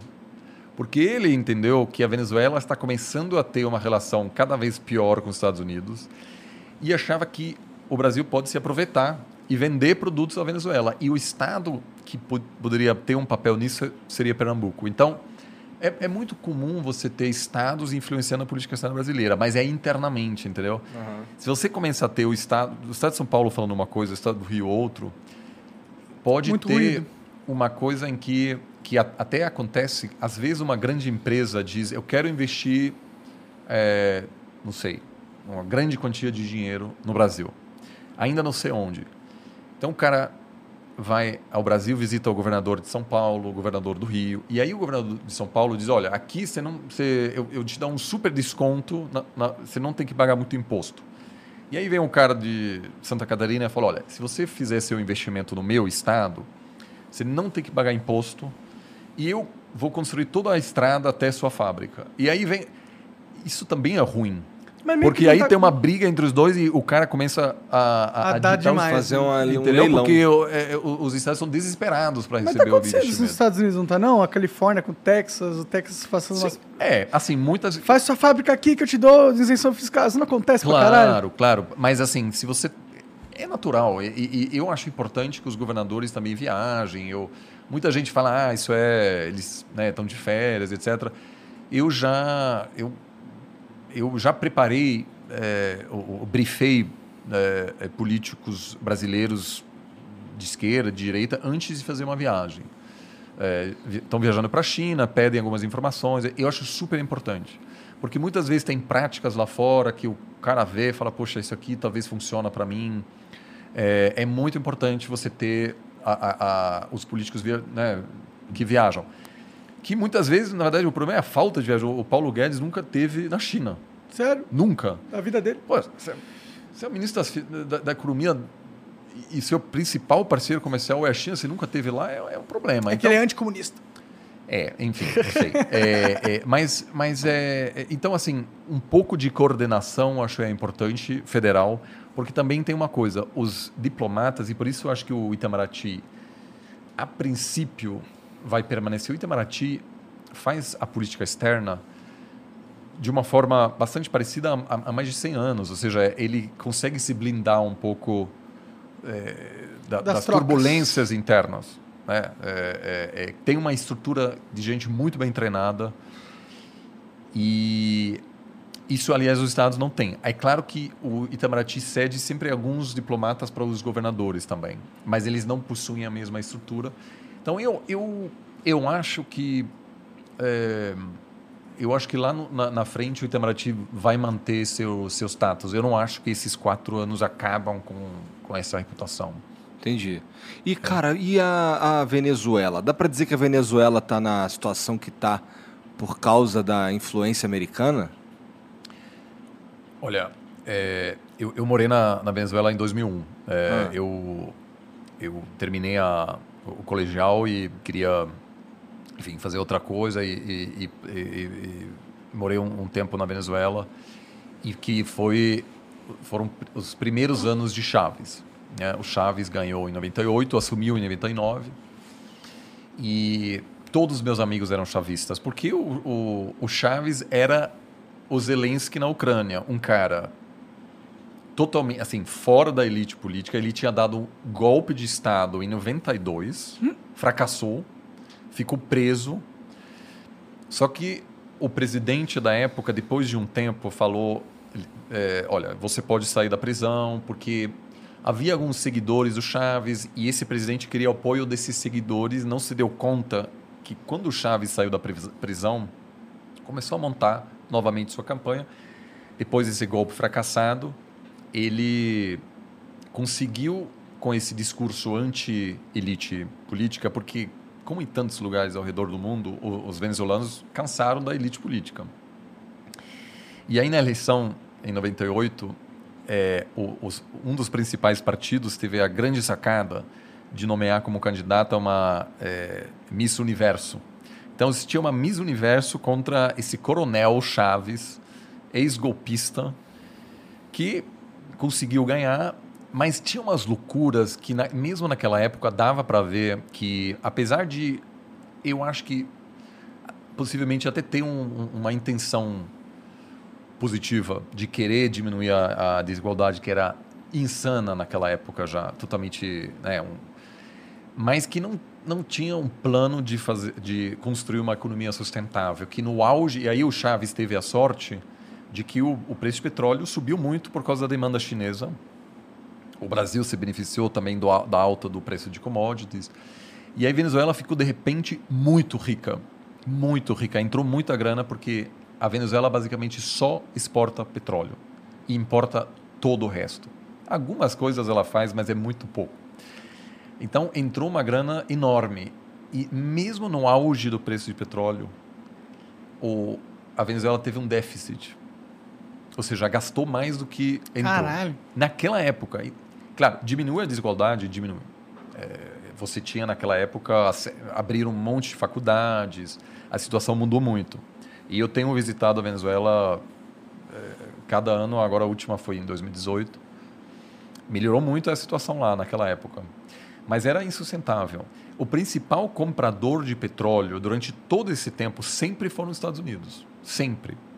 Então essa, agora, é... começou uma época que ele, ele sempre era anti-americano, mas se encontrava com o embaixador dos Estados Unidos, viajava para Texas e tinha uma relação econômica normal. É... é até recentemente, a Venezuela começou a piorar muito em função dessa, dessa política econômica insustentável, gastos muito assim, mas você começou a ter uma inflação incrível, as pessoas carregando uma bolsa cheia de dinheiro, uma dolarização, porque é, né, faz bastante tempo que se você compra carro, na Venezuela só em dólar, porque a moeda simplesmente perde valor tão rapidamente. Agora, depois a, a, a Venezuela começou a sofrer sanções por parte dos Estados Unidos. E aí, obviamente, pirou bastante, mas e, e agora o fluxo de petróleo da Venezuela para os Estados Unidos é muito pequeno e, acima de tudo, a Venezuela vende para é, a China, para a Índia, para a Turquia. É, mas as, a origem da crise venezuelana é, é acima de tudo, é, um, um, um, vamos dizer, uma, uma estratégia econômica insustentável que piorou depois em função da crise entre a Venezuela e os Estados Unidos, mas não é a principal causa. Entendi. É porque assim, é, muitas, eu já vi, assim, algumas vezes a gente fala sobre é, como está a Venezuela e tudo mais, e eu vejo uma galera argumentando que a culpa é do americano. É, o, o, os Estados Unidos, eu, eu, eu, eu, diria assim, eu, eu tenho uma, há muitos anos é, um, um programa, é, não eu, né? A FGV tem um programa de história oral. Então a gente entrevista ex-chefes de Estado na, em toda a América Latina, muitos diplomatas americanos. E a gente sempre entrevista eles uma vez que eles estão aposentados e quando eles não querem mais voltar à arena uh, política. Porque se você ainda tem desejo de ser político, você nunca vai falar dos seus os erros cometidos, etc. Sim. Então, muitos desses caras a gente entrevista pouco tempo antes de morrer, mas ainda com lucidez. Então, eles falam horas e horas. A gente entrevista algumas pessoas por 20 horas. Porra! Em quatro, cinco sessões. Que maneiro. Os caras é, devem falar pra caralho, então. Muito, ah, muito. Mas eles... E ninguém consegue esconder tudo se você tem que falar 20 horas. Ninguém. Então, é. É, é, uma que eu, que eu fiz recentemente é do, do, é do Manuel Zelaya, que foi presidente de Honduras e sofreu um golpe militar em 2009. A esposa dele virou presidente ontem. Cara, que loucura! É. E eu sentei com ele ele me contou toda a história. E por que eu estou contando isso? Porque ele me falou, quando ele virou presidente, a, o embaixador dos Estados Unidos teve uma reunião no dia seguinte e passou um envelope e disse para ser olhado depois. E o Manuel Zelaya, enfim, despediu o cara e tal, abriu e tinha uma lista de pessoas que os Estados Unidos aprovaram para serem ministros do governo do cara. Caralho. E uma lista de gente que eles falam, ó, se aqui eles estão é, tem um problema com o tráfico de drogas, etc. A gente não gostaria dessas pessoas dentro do seu governo. Está no direito dos Estados Unidos entregar esse envelope, mas é, o que, que demonstra, né? Pô, é, entendeu? É, é, complicado, assim. São países independentes, então eu acho que é, eu acho que a relação tão assimétrica nunca é saudável. Assimétrica de um país extremamente poderoso e os países mais Vai frágeis. ser abusivo, né? Sempre. É, assim, eu é, eu acho que a situação não é mais a mesma durante a Guerra Fria, em que, onde havia, havia um planejamento ativo de derrubar governos anti-americanos, etc. Mas com os Estados Unidos tão presente, é, é também muito fácil para alguém como um líder nacionalista como Chaves em dizer qualquer qualquer problema que nós temos aqui dentro é culpa culpa neles. dos Estados Unidos. Sim. Então, assim, não tem santo ne- Nesse ne- mundo nessa- aí, né? Nesse mundo aí. É, é, o, a influência enorme, a elite política venezuelana é, é, é- é muito é, envolvida politicamente nos Estados Unidos, então é- a elite em geral vai por dentista em Miami, é muito perto, todos os filhos estudam nos Estados Unidos, então é uma relação difícil. É, é- os Estados Unidos por muito tempo foi o principal investidor na Venezuela, o principal comprador de petróleo. É, mas eu hoje eu, eu, eu acho que o, o principal problema mesmo, e eu senti isso, tinha um viés autoritário naquela época já. Eu lembro que eu, eu estava em Caracas quando pela primeira vez todos os canais foram obrigados a transmitir o, o pronunciamento do Chaves. Eu lembro disso porque a gente estava assistindo um filme e de repente apareceu o Chaves e todo mundo falou Pô, Não é o Chaves isso?" que a gente gosta. Nem é o Chaves que a gente gosta. Então, assim, é, ele não é um democrata também, porque o cara deu golpe de Estado em 92. Pode até ele ganhar uma eleição, mas hav- é, é, havia bastante clareza de que aquilo era um, um projeto autoritário a longo prazo. E isso também eu acho que afetou é, muito a capacidade de tomar decisões econômicas mais equilibradas. Que é assim. uma situação, eu imagino, diferente de Cuba, que realmente sofre muito com os embargos, né? É, é, Cuba é uma situação, aliás, é muito interessante que tem tudo a ver com o que você falou sobre o papel de estados, na, né, vamos dizer, de regiões né, é, na articulação de política externa brasileira. Todo mundo sabe que o embargo americano contra Cuba não faz o menor sentido. Não faz sentido. Ou seja, Cuba não vai se democratizar por causa desse embargo. É exatamente a mesma coisa com a Coreia do Norte a, a- a elite cubana, apesar de ser eh, não ser tão, eles não têm essa ostentação da elite eh, venezuelana, né? Você tem a filha de Chaves, uma festa jogando notas de dólar, etc. Isso em Cuba realmente não tem. Você não tem a elite cubana com seus eh, jatinhos, mas se você faz parte da elite política, você tem acesso a todos os produtos, enquanto o cidadão comum não tem. É, então o embargo não faz sentido. Ele é excelente, de certa forma, para justificar essa postura do governo cubano, que pode dizer, olha, todos os nossos problemas é, são culpa dos Estados Unidos, e de fato, boa parte, eu- diria, vários problemas de Cuba têm a ver com os Estados Unidos, apesar de Cuba ter uma relação econômica normal com outras economias, como na Europa ou com a América Latina. É, mas por que os Estados Unidos mantêm essa política fracassada é porque é, os filhos de imigrantes cubanos que perderam tudo na Revolução, a elite é, antiga cubana foi expulsa, eles foram expropriados quando o, o Fidel Castro chegou ao poder. Então eles odeiam esse cara Pode crer, faz sentido. fugiram para a Flórida e essas pessoas querem, acima de tudo, primeiro, vingança, mas eles querem o- o- os terrenos deles de volta. E eles não querem que o governo americano reconheça que hoje esses terrenos não pertencem mais a essas pessoas. Pode crer. Então, é por isso que não existe uma relação é, é, di- diplomática comum. Por quê? Porque essas pessoas dominam a política da Flórida, o estado da Flórida. Para você ganhar a eleição nacional nos Estados Unidos, é bom você ganhar também a Flórida. Pode crer. Até recentemente, qualquer presidente americano é, que foi eleito também ganhou a Flórida. Então, se você fala, gente, essa política é fracassada, vamos estabelecer uma relação normal, tudo bem que a, a- a antiga elite cubana vai ter que abrir mão daquilo que os, os, os avós deles tinham né, nos anos 50, faz parte. Agora a gente vai estabelecer uma relação normal com os cubanos. Você vai, per- ou seja, a chance de você perder o estado da Flórida é grande.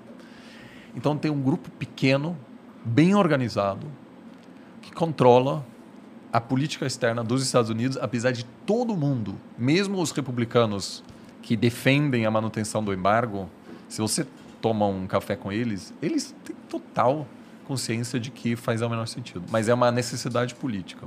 Entendi. É, então, por isso que... Que triste. É, é a política, né? Faz parte, assim. É, é, Teatro macabro. é, o, o Trump e agora na verdade piorou porque porque além dos cubanos quem chega agora na Flórida o há faz tempo chega lá são os venezuelanos que detestam o governo Chávez agora Maduro.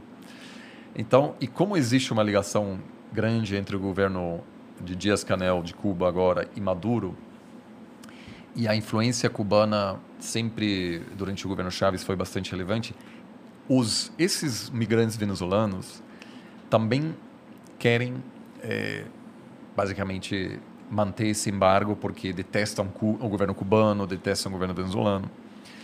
Então, um interessante sinal que mesmo um presidente americano que quer mudar isso, Obama quis mudar isso. Ah, é? É, ele, ele fez uma visita, é, tentou iniciar um, um diálogo, etc. E o, o Trump reverteu isso e a gente está de volta nessa, nessa relação super, enfim, que Burra. É muito, é isso. Então não gera nenhum ganho. É uma É um atraso pra todo mundo, né? Pro avanço da Sim. sociedade humana em geral, né? Se é, for para abrir, pensar. é, é, não, é, também porque as sanções a princípio tem que ter um objetivo. Então eu vou impor sanções contra você para que você deixe de fazer alguma coisa ou faça alguma outra.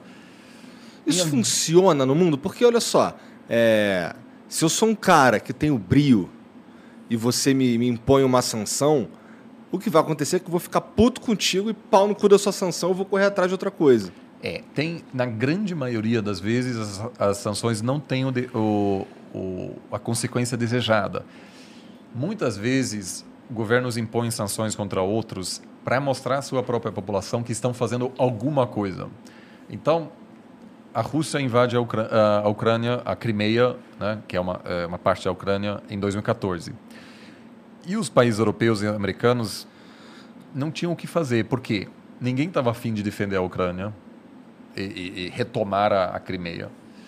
É, aliás, recentemente um, um- um general alemão teve que pedir renúncia semana passada porque ele falou: a Crimeia não volta mais, gente. Vamos encarar os fatos. Ninguém pode falar isso. Caralho, pediu oficialmente, não foi pressionado para sair do cargo, porque a política oficial é que a Crimeia faz parte da, da Ucrânia ainda e não da Rússia. Então, tinham que fazer alguma coisa e basicamente para um pouco vingança, mas também mostrar aos eleitores, olha, estamos em resposta, vamos impor sanções e os russos não podem, é, é, a gente não compra mais tal produto da Rússia. É, geralmente é isso. Né? O caso cubano não funcionou. Da Coreia do Norte, qual é o objetivo? É, é manter a Coreia do Norte pobre? Então funciona. Eu, eu acho que. é, é- mas assim, você também não pode dizer, não, vamos fazer comércio e a, a Coreia do Norte é um Estado que, enfim, viola direitos humanos sistematicamente. É uma forma também de reagir a esse tipo de comportamento interno. Agora, tem um caso famoso que funcionou. O Gaddafi na Líbia é, queria desenvolver é, armas nucleares, tinha vários planos de ad- a- a- adquirir é, Urânio. bomba- urânio, etc. E aí o- o- os Estados Unidos impuseram sanções e disseram se você deixar de desenvolver esse programa, a gente é, vai é, parar de impor sanções contra a Líbia e, obviamente, além disso, receberam é, é, muito dinheiro. Então, ele foi incentivado a abrir mão desse programa. E alguns anos depois ele estava sendo morto por. Exato. então, o que, que os outros, olhando a Líbia, aprenderam? Não é uma boa ideia. Não, então, é, é, é, então, assim, geralmente sanções é, não têm o impacto desejado, mas eles são uma realidade política, basicamente. São um instrumento político para controlar a população do teu próprio país. Não, não necessariamente controlar, mas, por exemplo, o, É, não é o- pode até a, a- a população americana pode dizer, e aí, o, o- o que, que, você, o, que, que o, o meu governo está fazendo em resposta à invasão russa na Ucrânia? Ah, pus algumas sanções. Para ninguém dizer que a pessoa não está fazendo Não foi nada, né? Aham, Vamos mostrar É. serviço. Se seu, se, seu, é, se você não está disposto a, a, a, oferecer nenhum tipo de engajamento militar, etc., isso pode ser alguma forma. Mas que, de novo, gera distorções enormes. Muitas vezes, se eu dependo do, de um produto seu e eu vou bloquear basicamente esse produto para que seu produto não possa entrar mais no meu país, qualquer produto relacionado no meu mercado vai ficar muito mais caro. Sim. Então, hoje, essas sanções mútuas na área tecnológica entre China e Estados Unidos são péssimas, porque, é, por exemplo, ninguém mais quer. É, os americanos não podem mais vender semicondutores aos chineses, porque os americanos é, querem é, conter a ascensão de várias empresas tecnológicas chinesas, porque acreditam que é, eles podem ser utilizados é, para, enfim, fazer projetos de espionagem, etc. Também porque eh, eu acho que existe um, um, certo desespero nos Estados Unidos que em várias áreas novas tecnológicas como 5G a China está mais avançada. Então é uma forma também de utilizar a política para defender o, o interesse das suas empresas. Mas o impacto para a inovação é terrível porque você tem muita gente esperta na Huawei, uma empresa de te telecomunicação na China, que agora como não tem mais acesso a semicondutores, não consegue mais fazer a mesma pesquisa, você não tem mais relação. Então, para a inovação e para a economia global, essas sanções são, são ruins e, no caso americano, eles podem até afetar a própria economia americana. O Brasil, durante o governo do PT, a gente teve, a gente teve relações com a Venezuela, teve é, relações com, com, Cuba e tudo mais, e mantivemos uma boa relação com os Estados Unidos também. É. O, isso é o grande, é uma das, das grandes discussões na, na, na, área da política internacional no Brasil. Hum. É, é, se o Brasil possui algum projeto de é, evitar a ascensão brasileira ou se na verdade os Estados Unidos até gostariam de ter um Brasil mais atuante para não ter que se envolver em problema pequeno na América Latina. Uhum. É, então tem assim duas formas de pensar sobre isso. É, tem um, um pensador é, que já, já morreu alguns anos atrás, que o Muniz Bandeira, que diz que os Estados Unidos quer é, evitar a ascensão brasileira da mesma forma que quis evitar a ascensão da Alemanha nazista, de qualquer potência que pode gerar problemas só que eu, pessoalmente, eu, eu, eu acho que os Estados Unidos não enxergam o Brasil como uma ameaça da mesma forma que enxergava, obviamente, a ascensão da, da Alemanha nazista na época, porque mesmo em ascensão, o Brasil nunca representou uma ameaça existencial aos Estados Unidos.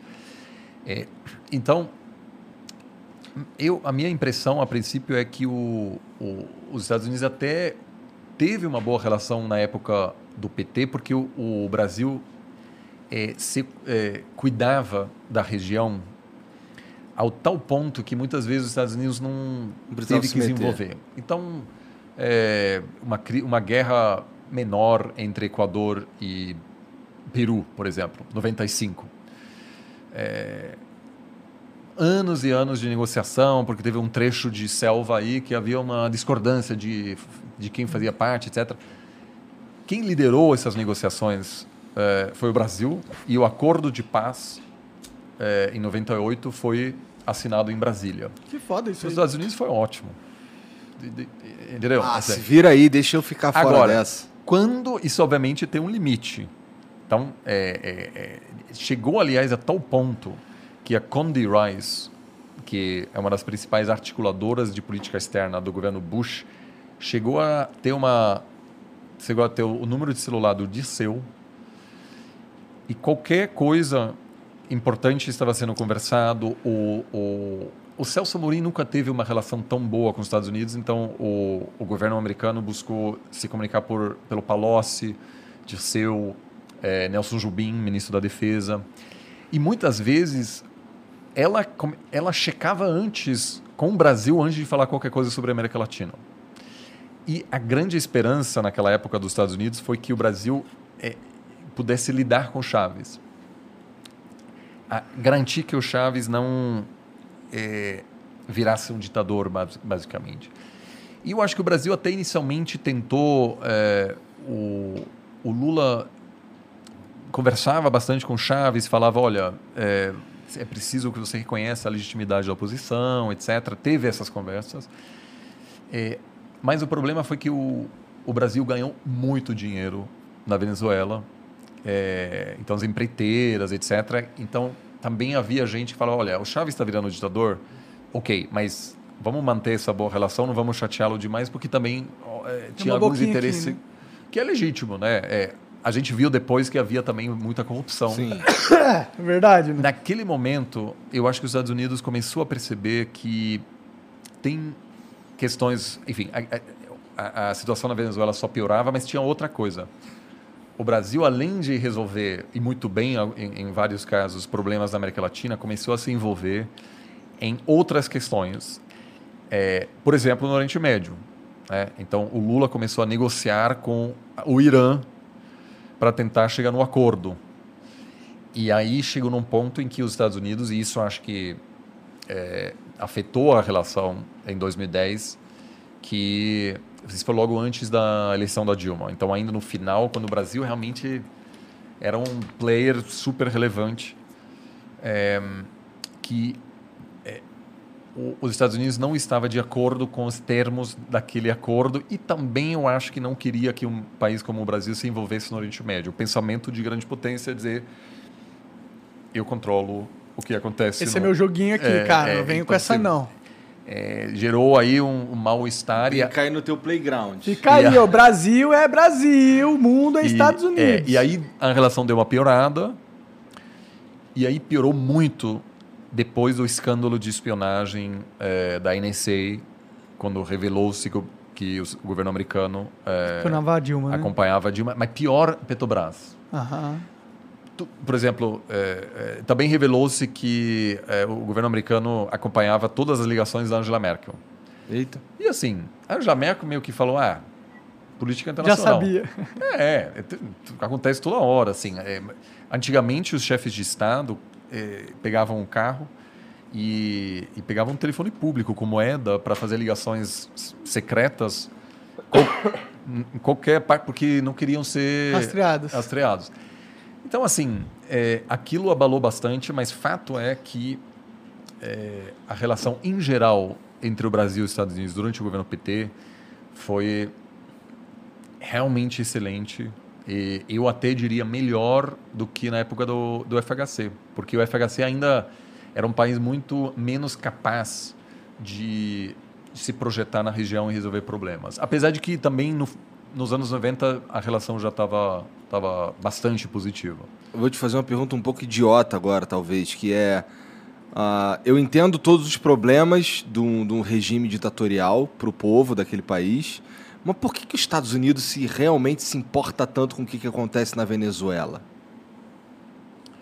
Olha, é, obviamente todo debate sobre promoção da democracia, etc., é, sempre tem incoerências. Né? É, o- o- a pressão sobre a Arábia Saudita é, de se democratizar não é muito grande, né? porque a Arábia Saudita é um, um parceiro chave, ele é um, um dos principais países que os Estados Unidos considera como estabilizador é, da, da- do Oriente Médio.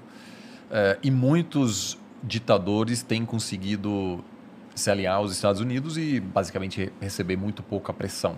É, sobretudo na sempre tem essa essa brincadeira se você quer manter uma boa relação com os Estados Unidos você na Guerra Fria você tinha que dizer que você ajuda no combate contra o, o comunismo. Depois do, do nos anos 90 era o narcotráfico. Então o Fujimori por exemplo não recebeu muita pressão porque era um aliado fundamental eh, dos Estados Unidos na guerra contra as drogas, que fracassou terrivelmente. Vem Mas ele, ele a- ver, né? apoiava, enfim, as, as fumi- né, as- a, a destruição de, de, de, de- Na verdade, a postura o, o- o- de, de- do, do, do Fujimori naquela época no Peru eh, explica em parte porque muitos produtores eh, fugiram para a Colômbia, né? É, depois do 11 de setembro, você tinha que ser o grande aliado no combate contra o terrorismo, etc. Então tem essas coisas. Aham. É, mas é, tem, existe também um pensamento político nos Estados Unidos de que e aí isso tem a ver com o pensamento liberal, de que não só países que possuem uma boa relação comercial não entram em conflito, mas também uma democracia nunca entra em guerra contra uma outra democracia. Essa teoria é, foi muito criticada, dizendo que na verdade tem um é, é, não não é não tem tanto a ver com o regime é, político, mas de fato nós nunca tivemos um grande conflito entre duas democracias. Se você realmente acredita nessa teoria, a promoção da democracia é uma forma de é, produzir uma paz internacional, né?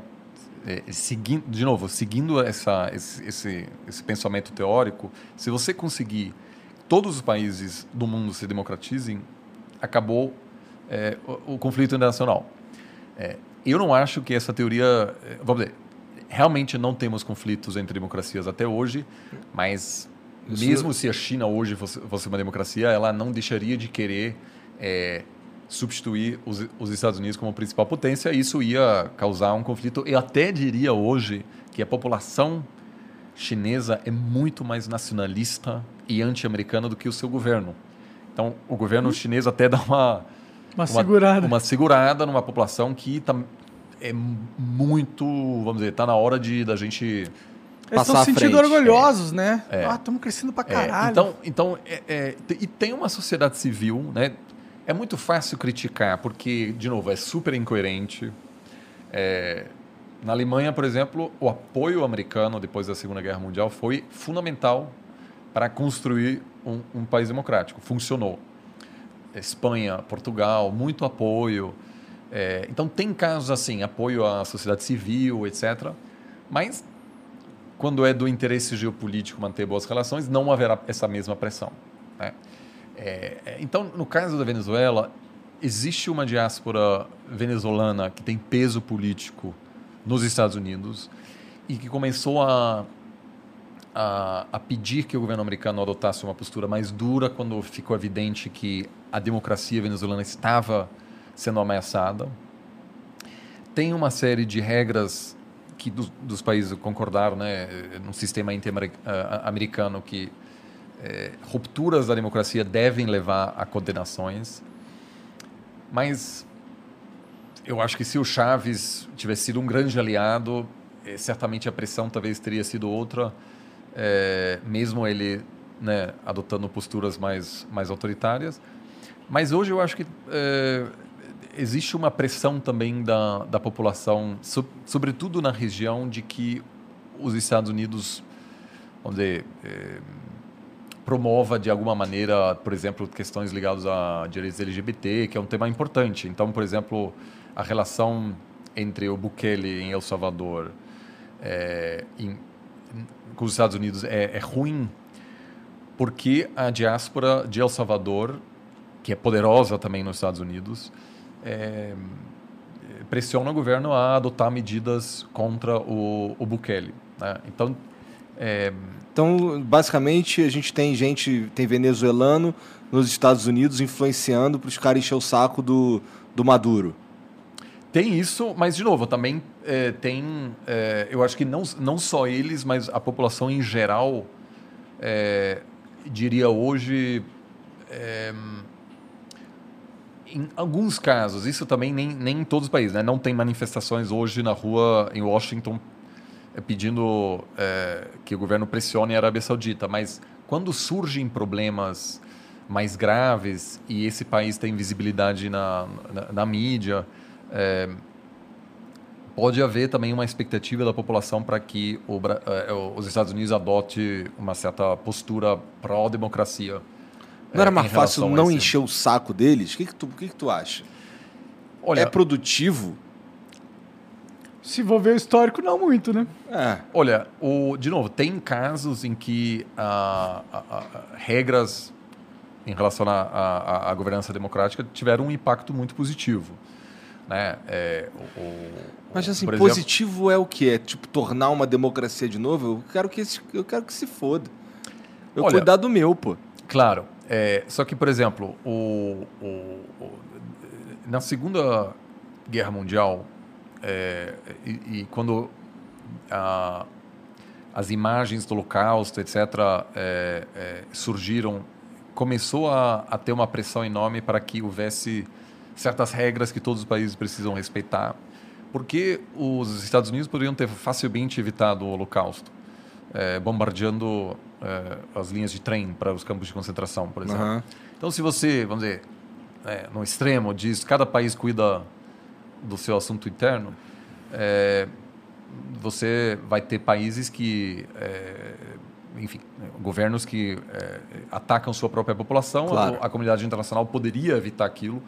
E isso aconteceu é, em Ruanda em 94, né? um genocídio que em 100 dias é, é, morreram, o- o- 800 mil pessoas foram mortas. E não havia armas de fogo, então eram, eram, é uma matança. Mais extremamente brutal. violenta, etc. Que é, uma pequena presença americana poderia ter é, evitado facilmente. O Bill Clinton, é, naquela época, ele não quis, porque um ano antes ele tentou evitar ou interferir nos assuntos internos da Somália. E tem até um filme famoso, é, é, que eu acho que chama é, Grande Falcão em Perigo. Ah, Ah, tá. sei. Que uma série de, de, de soldados americanos morre lá numa intervenção e os americanos dizem a gente não quer mais intervenção, então ele não quer mandar tropas um ano depois para Ruanda, porque não quer arcar com o risco de... Né? É, então, assim, eu acho que alguma preocupação internacional no que acontece nos países pode ser benéfico. Tá. Eu digo isso... Né, tô- Tá, os antepassados alemães, é, é, é, eu, é, eu acho que muita, muitas pessoas hoje na Alemanha é, queriam ter tido uma intervenção é, Mais cedo. antes, é, e mesmo se fosse apenas para destruir os, as linhas de trem. né? Nem nem estamos falando aqui de derrubar Hitler, que te- teria sido até melhor. No momento em que era evidente que aquilo não ia acabar bem. Aham. Então, eu, eu acho que o, o- esses. muito, eu, eu, eu diria que pressão internacional, às vezes, pode ser um desincentivo para um golpista em algum lugar. É, então, é, Tá. tivemos vários casos na história em que pressão internacional levou a um golpista a desistir. né? Paraguai em 96, grande exemplo, que o Brasil fez essa pressão. Avisou o cara que ia dar o golpe, falou: "Olha, se você der golpe, é, a gente vai te isolar diplomaticamente e economicamente. E o cara desistiu. Então, alguma pressão nesse sentido pode funcionar, mas é, eu concordo contigo se há uma crise da democracia é, e a própria população elege uma pessoa com uma retórica autoritária e essa pessoa dá passos para é, destruir a democracia, nenhuma pressão do mundo pode É. fazer com que essa pessoa E, e também não é um cenário de genocídio na Venezuela, né? Não, é, é. Assim, eu, eu, o problema é que a Venezuela começou a, é, além de, é, além de passar por um processo de implosão econômica que era inevitável, e isso até é, é impressionante que é, a partir de 2005, 6, 7, a elite começou a sair, porque muita gente viu, olha, isso aqui vai Vai pro espaço. Vai pros pa- E aos poucos, hoje saem pessoas muito pobres, porque muitos da, da elite já, já, já, já foram embora. É, é, mas a Venezuela é um caso interessante como a erosão da democracia desestabilizou é, a, toda a região.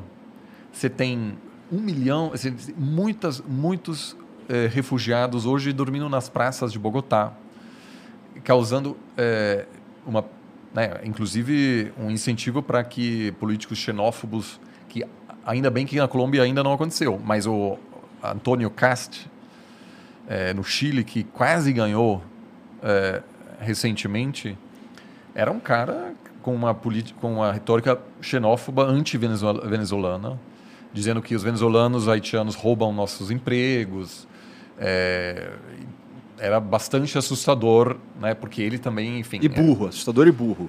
Filho de, de, uma- de- enfim, de uma eh, família nazista. Isso revelou-se durante Caralho. a, a, a- campanha, etc. Que viagem. Então, assim, é, você teve um impacto muito negativo do colapso venezuelano. É, no, no continente inteiro. Né? Você tem uma é, e, e, a reconstrução desse país vai demorar décadas. É um país muito rico, tem uma destruição ambiental gigante. É, é, hoje é um país bastante anárquico, então o governo não controla todas as suas regiões. É, Quem que tem- controla? são fações, na verdade, são milícias regionais. Milícias regionais, É, caralho. é, Tererô diferentes realmente- unidades. Ele deu muito poder às polícias. É, então, hoje é um Estado que exporta instabilidade também. Entendi. É, tem um, um, um grupo de, de traficantes que se chama Cartel de los Soles, é, Cartel dos Sóis, que é por causa da, do, do exército venezuelano, que tem o sol. Então, são muitas pessoas que Que eram do exército. do exército que foram pro, eh, por, por tráfico de drogas. E isso, obviamente, também causou uma onda de refugiados indo para os Estados Unidos. Então, isso também explica porque, não só por pressão americana eh, dos Estados Unidos, mas, mas por iniciativa dos próprios governos latino-americanos, a ideia de você estabelecer algumas regras de preservação da democracia, não só na OEA, mas alguns, eh, alguns eh, eh, acordos internacionais ao longo dos últimos 20 anos, em que todos os países se comprometem a respeitar a ordem democrática e, se não, eles são expulsos de uma série de, de agrupamentos, o que explica que a Nicarágua hoje está totalmente isolada e até o, governos eh, eh, de esquerda hoje criticam o Ortega, que foi um político de, de esquerda, o Boric, né, presidente eleito do, do Chile, já condenou o Lula, eh, não, o Celso Amorim e o Lula, ambos eh, criticaram o governo Nicar- eh, da Nicarágua eh, pela, pela violação do, da democracia no, no, no país. É, teve até uma, uma polêmica recente aí do Lula falando sobre a política lá no Nicarágua, que teve aquela jornalista que deu uma, deu uma patada É. nele. Isso, é, eu, eu confesso que é, eu acho do ponto de vista eleitoral também essa, é, né, eu, eu- lembro que uma vez eu três anos atrás eu, eu- eu estive em Caracas, que evidentemente não era mais um país democrático, tem muita perseguição. E, e- a Glaze Hoffman esteve naquele momento também em Caracas para um encontro, etc. E é, eu, eu acho que a presidente de um partido se recusar a dizer aquilo é uma ditadura, é, eu vou condenar é, o fato disso ser uma ditadura e também ajuda, eu acho que a, a demonstrar que o PT é uma coisa, a Venezuela é outra, é, porque justamente essa proximidade eu acho que atrapalha o partido na sua tentativa agora de dizer se a gente voltar ao governo, nós seremos um governo mais né, moderado, muito e, e nada como a gente está vendo na Venezuela hoje. Sim. Mas ele defendeu o cara, né, o da Nicarágua, nesse momento?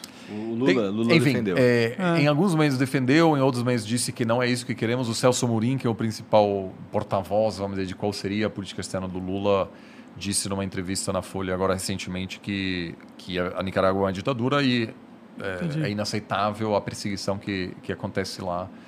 Então, acho que é, também isso tem a ver com o, o incentivo eleitoral. É, eu acho que tem um ganho aí de você Ele, ele falou isso se ganho político. É, pode ser. Ah, que, isso é bizarro, né? Quando você- os políticos, eles rotineiramente abandonam o que eles pensam de verdade para dizer o que a gente quer ouvir. Ah, mas eu, eu, eu também não sei. Eu, é, eu acho que também tem, tem alas aí diferentes. Tem, tem alguns, de fato, eu, é, eu, eu, eu, eu, li alguns artigos agora de gente dizendo que o Boric é, é na, tá na mão dos americanos, porque ele elegeu como ministro de Finanças o, o, o, o presidente do Banco Central do governo anterior. Uma pessoa super moderada. É, Sempre vai ter. Então, tem uma esquerda tão radical que vai achar que o Boric é de direita, apesar dele ser bastante de esquerda. Ou seja, é- seria. é, ele é social-democrata, mas é um cara super progressista, enfim. É, chamar ele de direita não faz muito sentido.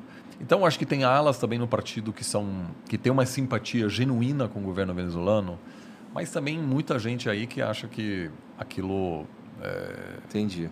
é inaceitável, né? É, e, cara, é, do ponto de vista do. do caralho, ambiental, o Brasil, cara, ele tem sofrido ataques direto aí por causa da, da, da, da floresta amazônica e tudo mais. Isso tem impactado o, sei lá, a nossa vida? Sim, porque o tema ambiental E a gente realmente está vacilando ali? Eu acho que sim. Pelo que eu leio e tudo mais, parece que a gente está vacilando ali. Mas estamos vacilando mesmo? Olha, o tema ambiental, cada vez que eu viajo para fora, eu vejo que começou a, deixou de ser apenas um tema de muitos. Né? A gente ainda pensa, ah, tem um tema ambiental, tem um tema do, de- dos direitos humanos, economia, etc.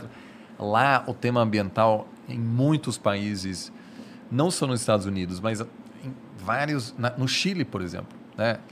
É, faz parte de todos os debates. Então, o Chile tem uma riqueza natural enorme e tem cada vez mais políticos dizendo que é, a gente precisa se transformar, a gente precisa transformar no- nossa matriz econômica, a gente não pode mais depender de, de exportar fóssil? Ah. é, fósseis, etc. É, a gente precisa repensar a estrutura da nossa economia, isso é muito presente também na China. Né? É, a gente precisa parar de pensar que o tema ambiental é um tema de alguns países ricos que têm o luxo de pensar sobre esse assunto. China hoje quer ser um líder na economia verde. É, então isso vai chegar, não há dúvida, não é, não, não é um, uma tendência, assim, uma moda passageira. É, e questionar o impacto que o, o, o, o ser humano tem sobre o clima acaba isolando o país eh, e me parece que traz pouquíssimos ganhos. Então, o, o Brasil pode se posicionar como um país que lidera na preservação eh, eh, e, e pode pedir muito em troca. Né? Eh, não é que o resto do mundo diz você tem que proteger a Amazônia e essa é a responsabilidade sua e se você não fizer a gente vai te punir. Tem uma disposição grande também eh, para que o Brasil para ajudar o Brasil a se transformar nessa nessa potência Pode ecológica, para assim dizer. Pedir um fundo para as empresas. Ah, dá 50 bilhões aqui para preservar a E Amazônia. já tinha, na verdade, tinha um fundo Amazônia, Da né, Noruega, recebe né? da Noruega, da Ah. Alemanha, que foi encerrado porque é, é, por, por causa da postura do governo atual, é, o eleitor norueguês falou a gente está financiando milhões e milhões para um governo que que não, Que quer passar não se posiciona como um governo pró meio ambiente, né? É, é, então essas tendências estão muito evidentes. É, novas regras em muitas áreas é, estão sendo articuladas. Muitos fundos de investimento é, só investem agora em empresas que têm uma sustentabilidade, etc. Então, algum, em algum momento o país vai se adequar. Só que quanto mais espera, menos consegue moldar essas regras internacionais de acordo também com os interesses do Brasil. Né? É, então, isso eu acho que realmente daqui a 5, 10 anos será visto como o principal fracasso do governo atual. É, não outras áreas também muito problemáticas, mas essa aí é o- lugar, a área no qual o Brasil deve se posicionar à frente e não como negacionista, porque daqui a 10, 20 anos aquilo vai ser o tema de longe mais importante na política internacional. Para você ter uma ideia, eh, quando tenho conversas com, com forças armadas, por exemplo, eh, com representantes de forças armadas de outros países, o tema ambiental é dominante. Se fala assim, o que, que forças armadas tem a ver É. com o clima? Tem tudo a ver. Por, por exemplo, a, a onda de imigrantes da Síria que desestabilizou a política da Europa, que na Alemanha levou à ascensão de um partido de extrema-direita. Aconteceu por quê? Porque a mudança climática na Síria inviabilizou a agricultura rural eh, nas, eh, no país. Então, o que, que aconteceu? Os jovens saíram das pequenos, do- dos pequenos vilarejos em busca de trabalho nas cidades. O governo sírio não conseguiu absorver essas massas. Eh, então, cri- criaram-se eh, favelas nas, nas cidades eh, sírias e um eh, descontentamento social enorme que levou a manifestações contra o governo da Síria há 10 anos atrás. O governo da Síria começou a atirar contra esses manifestantes, o país se desestabilizou e agora está, desde então, numa guerra civil que levou à fuga de milhões de pessoas. Uma coisa leva a outra mesmo. né? Exato. Né? É, a crise migratória na América Central tem a ver com tráfico de drogas, a postura americana de combater os, os, os, os traficantes nessa região é, não é, não nunca vai resolver o problema porque há uma demanda por drogas na sociedade americana e sempre vai ter alguém que vai fornecer esse produto. E se você construir um muro gigante, o único que você pode fazer é aumentar o preço Do coiote. da, exato, mas que torna o trabalho mais atraente, porque né, você assume mais riscos, mas ganha mais também. Aham. Mas outro fator fundamental é que a, a mudança climática torna é, é, gera instabilidade enorme em toda a América Central, torna a agricultura menos viável. Então as pessoas precisam sair, não tem mais como se sustentar lá. Então tem milhões e milhões de pessoas saindo dessa região, gerando instabilidade na fronteira com os Estados Unidos, mas também nesses países. Então o clima vai ser o fator determinante para explicar a política internacional e o Brasil simplesmente não está na mesa. Você vai convidar o governo brasileiro hoje para discutir eh, sustentabilidade? Não, o governo não vai agregar. Não é um assunto importante Não, pra não, eles. Ernesto, agora não tá mais lá. É, é, é mais o, o, o- ministro atual de, de Agricultura não, né, não é, perdão, do, do meio ambiente não chega a ser aquele, né, o Salles era virou uma piada internacional, uma pessoa Era mesmo uma piada internacional? Sim, era muito Porque essa, essa conhecido. era a minha percepção e tudo mais, mas... É, ele- o, eu, eu, eu falei com um diplomata europeu é, um pouco antes do, do Salles ser, ser demitido, que falou assim, o, o, o Salles é muito bonito, fala muito bem, muito bem vestido, mas é esse cara é, é- é complicado, né? O cara é assim, já tá- tava sendo a pressão acabou é, é, aumentando porque o judiciário brasileiro estava a- atrás do Salles, né? Então ele tinha uma reputação de apresentar números falsos, etc. Mas infelizmente essa tendência se repetiu agora em Glasgow nesse encontro da ONU, em que o governo brasileiro já tinha os novos dados sobre o aumento de desmatamento. É, falou, ah, a gente não tem os dados, mas a gente tem certeza que vai melhorar, etc. O, o governo fez um discurso super pró meio ambiente. E aí, poucos dias depois, o PDF com os dados foi é, publicado com uma data anterior à cúpula. Ou seja, era. Puta, já tinha. Então, muita gente falou, poxa.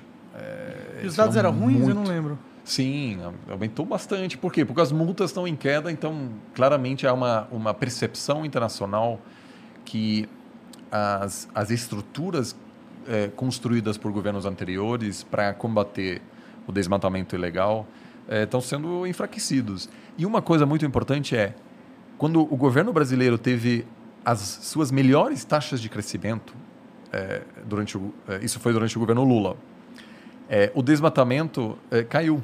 É, ou seja, você teve uma, uma né, é, teve em algumas áreas também aumentos, mas aumentos é, é, menores. Então, é, esse argumento do governo Bolsonaro de que ou você desenvolve a economia ou você protege a floresta, não É, é que É, faz sentido funciona. quando a economia está aquecida, você tende a não precisar desmatar porque você tem outras oportunidades, né? É, mas só que como eu estou dizendo, no, é, quando, a, quando você teve ótimas taxas de crescimento é, durante é, a primeira década do século XXI, o desmatamento melhorou. Ou seja, você teve menos desmatamento. Sim. É. É, então, faz sentido por esse motivo, né? né? Não, mas digo, a, a melhora econômica é, ou não coincidiu com o aumento da- do desmatamento, Ah, não? entendeu? Não. Então, não, mas é isso que eu tô te falando. As pessoas é, melhoram economicamente. Por que, que eu vou desmatar? Ah, entendi. Porque eu quero. Sim. Eu tô precisando de grana. Eu quero É. pegar madeira ou quero território. Se eu tô tendo outras oportunidades, se a economia tá quente aquecida, tenho investimentos em outros lugares, eu não vou desmatar? É, mas tinha também um, um monitoramento é, muito melhor. Ah, não, não IBAMA, duvido, não duvido. é- é- era, virou referência internacional, Sim, monitoramento das florestas, etc. É, então tinha nessa época, mas, é, claro, um compromisso maior, é, que é um território gigante, né? Sim. Assim, não é fácil é, é, monitorar Cuidar de aquilo. tudo, né? É, então, eu, acho- eu acho que esse problema dá para resolver.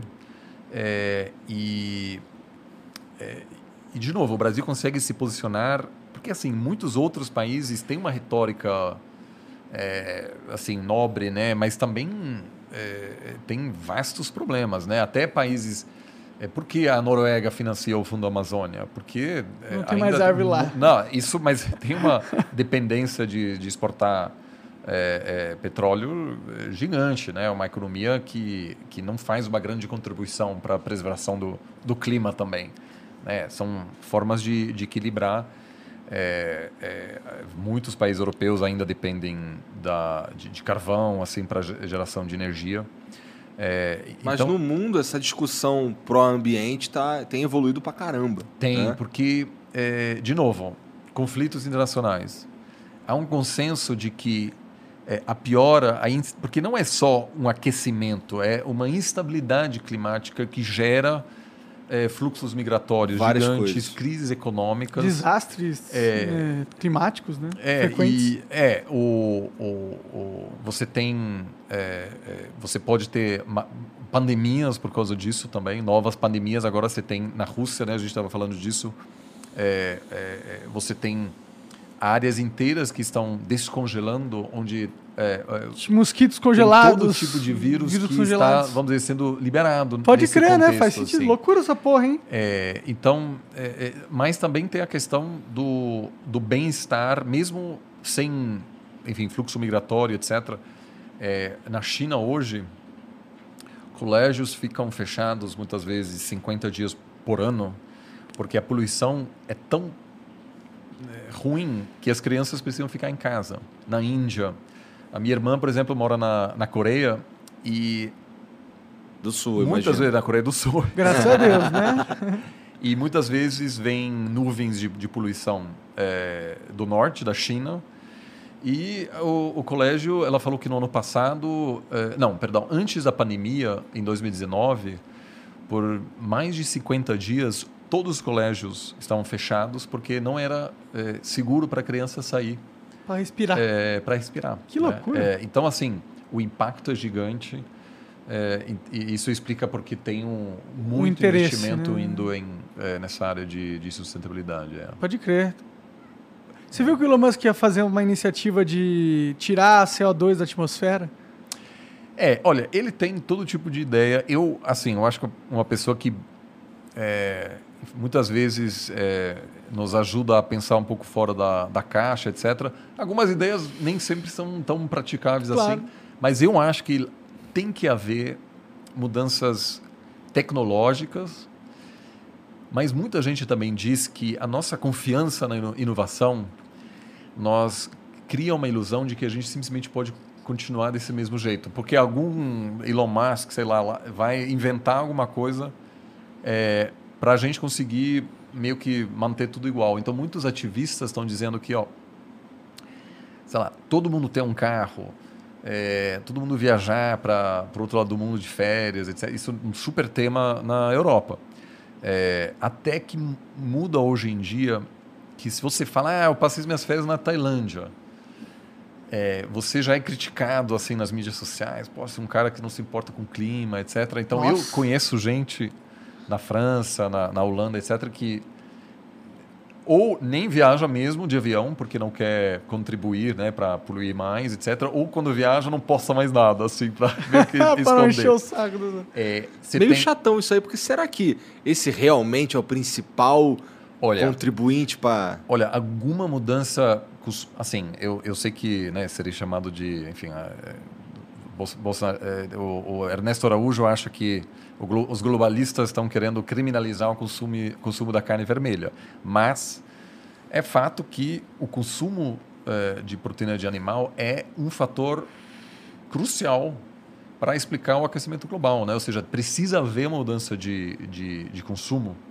porque é, um hambúrguer é, requer milhares de litros de é, é muito pouco eficiente com toda essa água que você precisa para é, criar um- uma vaca você pode Sim, conversou produzir um com. monte de, de, de plantas né, que alimentam muito mais pessoas. Então, em algum momento, isso vai ter que mudar. é, ou não sei se vai mudar, mas é, uma mudança teria um impacto tangível. Porque você ainda tem milhões e milhões de indianos e chineses que estão entrando na, na classe média. E essa galera vai consumir muito mais proteína Menos animal. vaca, né, na Índia, né? Na Índia eles não vão comer, não. Bom, na Índia é verdade, mas proteína animal com certeza. É, são outros, né? Então alguma mudança vai ter Mas que ter. caga também, viu, galera? Pode ser, é, pode ser que, né, em vários, várias empresas estão tentando é, produzir carne. Sintético. Nossa, isso aí Sintético. pra mim é, é o que vai resolver esse problema, porque eu não vejo outra solução, cara. É, pô. Não acho que a galera vai parar de comer carne até o mundo acabar. Também não acho. Sabe? Acho que você falar, ó, eu, ou você para de comer carne ou eu vou te matar, os caras vão falar, é, então vou pegar uma arma aí porque eu vou continuar comendo carne. Eu confesso assim, eu como carne, tudo, eu, eu, eu passei três meses em Berlim no ano passado. E eu fiquei, tudo bem, é, é uma área, não, a cidade não representa todo o país, mas eu eu achei impressionante a gente é, foi na casa de uns amigos e falar, ah, você quer hambúrguer e tal, beleza, a gente fez hambúrguer, eu comi é, e eu percebi que era diferente, assim, mas o cara me serviu um hambúrguer sem perguntar que era um hambúrguer de soja, entendeu? Que era o normal. Aí eu falei, você tem de carne? É, de carne? Você quer um hambúrguer de carne? Ah, eu falei, não, sim, é, pode fazer um para mim então. Ele tinha até uma ca- carne em casa, mas para ele já era o normal. Um era uma hambúrguer sem. E você vai em alguns cafés, você pede um latte e tal, eles você tem que pedir e falar, ó, leite de vaca, tá? Porque se você só pede café com leite, eles vão te servir um, sei lá, um leite de Um leite- aveia e tal. Tudo bem que é um- uma tendência lá, mas na China, na minha... Tudo bem, é uma, é, é- é uma elite urbana, é, mas está tendo uma mudança, claramente. Então, em algum momento aí, não quer dizer que não pode, mas o preço simplesmente precisa, vai, vai Já aumentar. tá subindo, né? Isso sim. O preço da carne tá alto pra Então, caralho. alguma, alguma mudança de comportamento é, vai ter. Carne vai ser coisa de momento. rico, a verdade é essa. Que é triste pra mim, né? Não, porque você é rico, né? Não, porra, mas porra, eu, eu vivo num mundo onde a maioria das pessoas tá fudido. Porra, e o cara que tá fudido quer comer uma carne também, pô. É, não, não, não vai dar, cara. A gente tem que, pô, proteger o planeta. Porra, bad vibe isso aí. Jean, tem mensagem pra nós aí? Deixa eu pegar meu celular. Tem um vídeo aí que a gente já tá. Cara, tem um vídeo aqui que eu acho ele é meio duvidoso, tá? Peguei no seu celular. Ó, Mas eu sou lançar. confiante na inovação tecnológica humana. Né? De- Esse vídeo é duvidoso mesmo. Duvidoso. É da Criano, né? Então já sabe. Boa noite, galera do Flow. Aí, ó, Oliver, se tu fizer assim, ó, tu fica igualzinho o Van Gogh, velho. Fica igual quem? Van Gogh. Ah, é, é não. esse- Que merda. Só isso. Mandaram Só isso. pra isso. Esses caras, a gente tá dando muito poder pra esses caras aí, mano. É Tem, o, o- o- tem, tem gente que fala do Van Gogh, tem um ator. Eu, eu nunca assisti como é Modern Family, assim. tem muita gente que fala. Tem um, Ah, Modern Family. tem um ator que chama Mitch. Pior que eu tô Mas eu fora. nunca assisti, então não sei as pessoas. Põe o Mitch aí, assim. deixa eu ver se é parecido, Jean. Do Modern Family. Sim. Vamos ver. Van Gogh lembrar. não dá pra saber porque não tem foto, né? Só tem, Tem só um tem retrato. auto- autorretrato. É. né? Então não dá pra saber. assim. Ah, vai saber, né? Às vezes você é a reencarnação de Van Gogh. O Van Gogh de internações relacionais. Internações relacionais. Eu faço desenho às vezes, mas eu acho que não chega Tu de- dessa, tu dessa, bem? dessa qualidade. Oi? Tu desenha bem, não? Acho que não. Não. Mas é, não chega à qualidade do, do Van Do Gogh. Disso eu ah, tenho certeza. Tudo bem, eu acho assim. que não tem problema. Não achou o Mitchell aí, cara? É que tem um monte de. Olha aqui, ó, do Modern Family. Quem que é o Tem Mitchell? É um- o Mitchell, Deve pô. ser daquele ali, ó. Que Deve ser esse aí que tá com o mouse em cima. Então, esse é o único. Ah, que deve ser, de com fato. certeza. Será? É, Mitchell, tá escrito lá embaixo dele. Ah, Mitchell. Eu sempre achava que era Mitch, não sei. Deixa eu ver. A carinha dele. Se Lembra um esse, É o que pouquinho. mais parece mesmo. Mas Lembra um só pouquinho. porque... É que tem poucos ruivos, daí a galera usa. É, é, mas a verdade é que não é muito parecido, não. não. acho muito parecido também. O JP Ventura mandou aqui. Professor Stunkel, poderia revisar o livro 2034, A Novel of the Next World War, por Stavridis, ex-OTAN. O livro narra o possível conflito entre China e Estados Unidos pela dominância do Pacífico, escalando o conflito de cyber warfare, drones autônomos, desinformação e ataques nucleares. É pra onde a gente tá indo mesmo, né? É, espero que não pelo ataque nuclear, né? É, não, é. Tirando o ataque nuclear, aí eu acho que o resto aqui é. É sobrevivível. É. Desde que tenha uma carne aí no meio. Ah, tem Por que ter uma favor, tem tem que ter, tem que Já que eu vou morrer, né? Vou morrer comendo carne. Um pô. bacon. O bacon de pode, bacon é porco, né? É. Não, mas porco também é mais. É, só ervilha, cara. Que é bom pra caralho, mano. Eu gosto de ervilha. É, Palmito. Palmito é muito bom, mano. O Alga Jo- chofra. Mas só para falar, eu, eu acho super interessante, eu, eu vou dar uma olhada, porque. i- Inclusive, o meu, o livro que estou escrevendo atualmente é sobre a guerra tecnológica. É, ele não olha tanto para o futuro, né? não, não inclui previsões específicas. Mas eu acho que. E aí você estava perguntando isso, né? Como as novas tecnologias mudam eh, a política internacional. E a gente está vendo hoje que guerras clássicas ainda podem acontecer. Ainda pode haver uma invasão clássica de soldados russos na Ucrânia. Aham. Mas muitos elementos da guerra serão, sim, ciberataques eh, e outras formas de buscar influenciar o que acontece em outros países, seja, por exemplo, querendo influenciar uma, uma eleição. Então, acho que é um tema super válido, super importante, eh, porque a gente ainda pensa sobre relações nacionais como algo né, que tem que envolver tropas e países buscando influenciar outros de formas tradicionais, mas isso são temas que vão dominar muito os debates nos próximos anos. Quanto tempo você acha que demora pra eles colocarem robôs pra brigar? Olha, já tem eh, a capacidade tecnológica, tem uma discussão super interessante agora nos Estados Unidos, porque o, eh, o bom na, na aviação civil seria possível eh, tirar os pilotos do cabine, mas eles permanecem lá porque as linhas aéreas e as, as consultoras acreditam que os, os passageiros não aceitariam viajar sem piloto. Eh, eles eh, não haveria uma resistência enorme. Faz sei, sentido, vai ficar com você, medo, Você né? toparia ir sabe, pegar um avião para os Estados Unidos e não tem ninguém lá na frente. É, é não, tudo não toparia. Civil- É, então a gente ainda acha, a gente, a gente tem muita fé na tecnologia, mas é bom, Ah, calma aí, né? Não no avião. é bom ter alguém lá. É. No caso eh, da aviação de, de guerra, está tendo um debate muito interessante, porque também é possível já ter, vamos dizer, deixar todos os né, F-16, etc., a nova geração já não possui mais eh, eh, Piloto. Um, um piloto humano. Eles já tomaram essa decisão de não possuir ou eles estão nessa dúvida ainda? Essa nova geração que vai ser lançada não tem Ah, mais. então eles tomaram essa decisão, interessante. O problema, os drones já vo- voam. Na verdade, Sim. você transforma esse avião em um drone. Um drone sim, grandão. sim, sim. E quem é, é, os principais ataques o, o- o- a- né, que, que estão acontecendo por parte dos Estados Unidos e que aconteceram na, na segunda parte da guerra no Afeganistão, mas também em vários outros países ao redor do mundo, é, é, já são drones, são os atores chave. Muitas vezes quem dá o comando de ataque é uma pessoa que está assentada numa base aérea na Flórida ou no Texas. Então tem algum envolvimento humano aí ainda.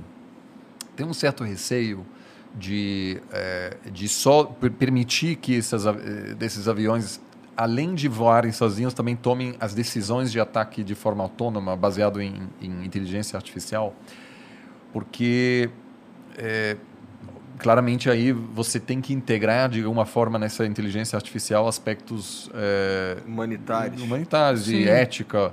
Tem uma é, mulher grávida do lado do complexos. cara. Tipo, espera a mulher grávida ir embora e se mata Então, o cara. é, é, mas essa tecnologia já existe Sim.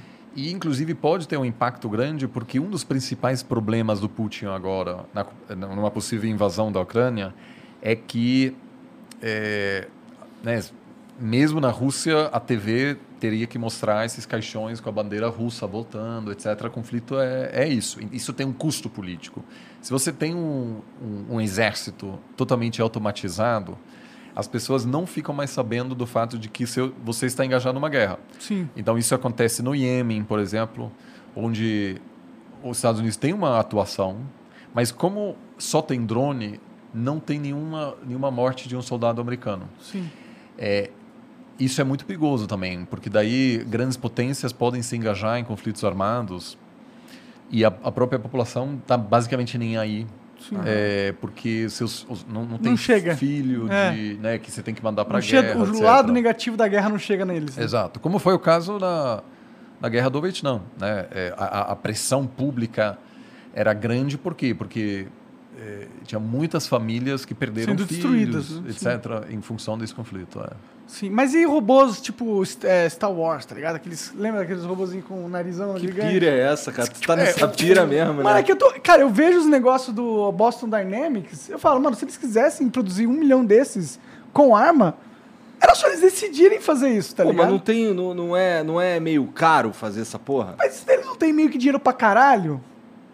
Pô, mas mesmo assim, né, pô? Só mais gastar meu dinheiro num bagulho mais maneiro. Mas, pô, se você pode construir um exército de robôs que são infinitamente mais eficientes em matar que os humanos, ainda não vai ter o efeito colateral de você ter um soldado não sei o quê morto na, no jornal, Isso daí pode ser a, a próxima.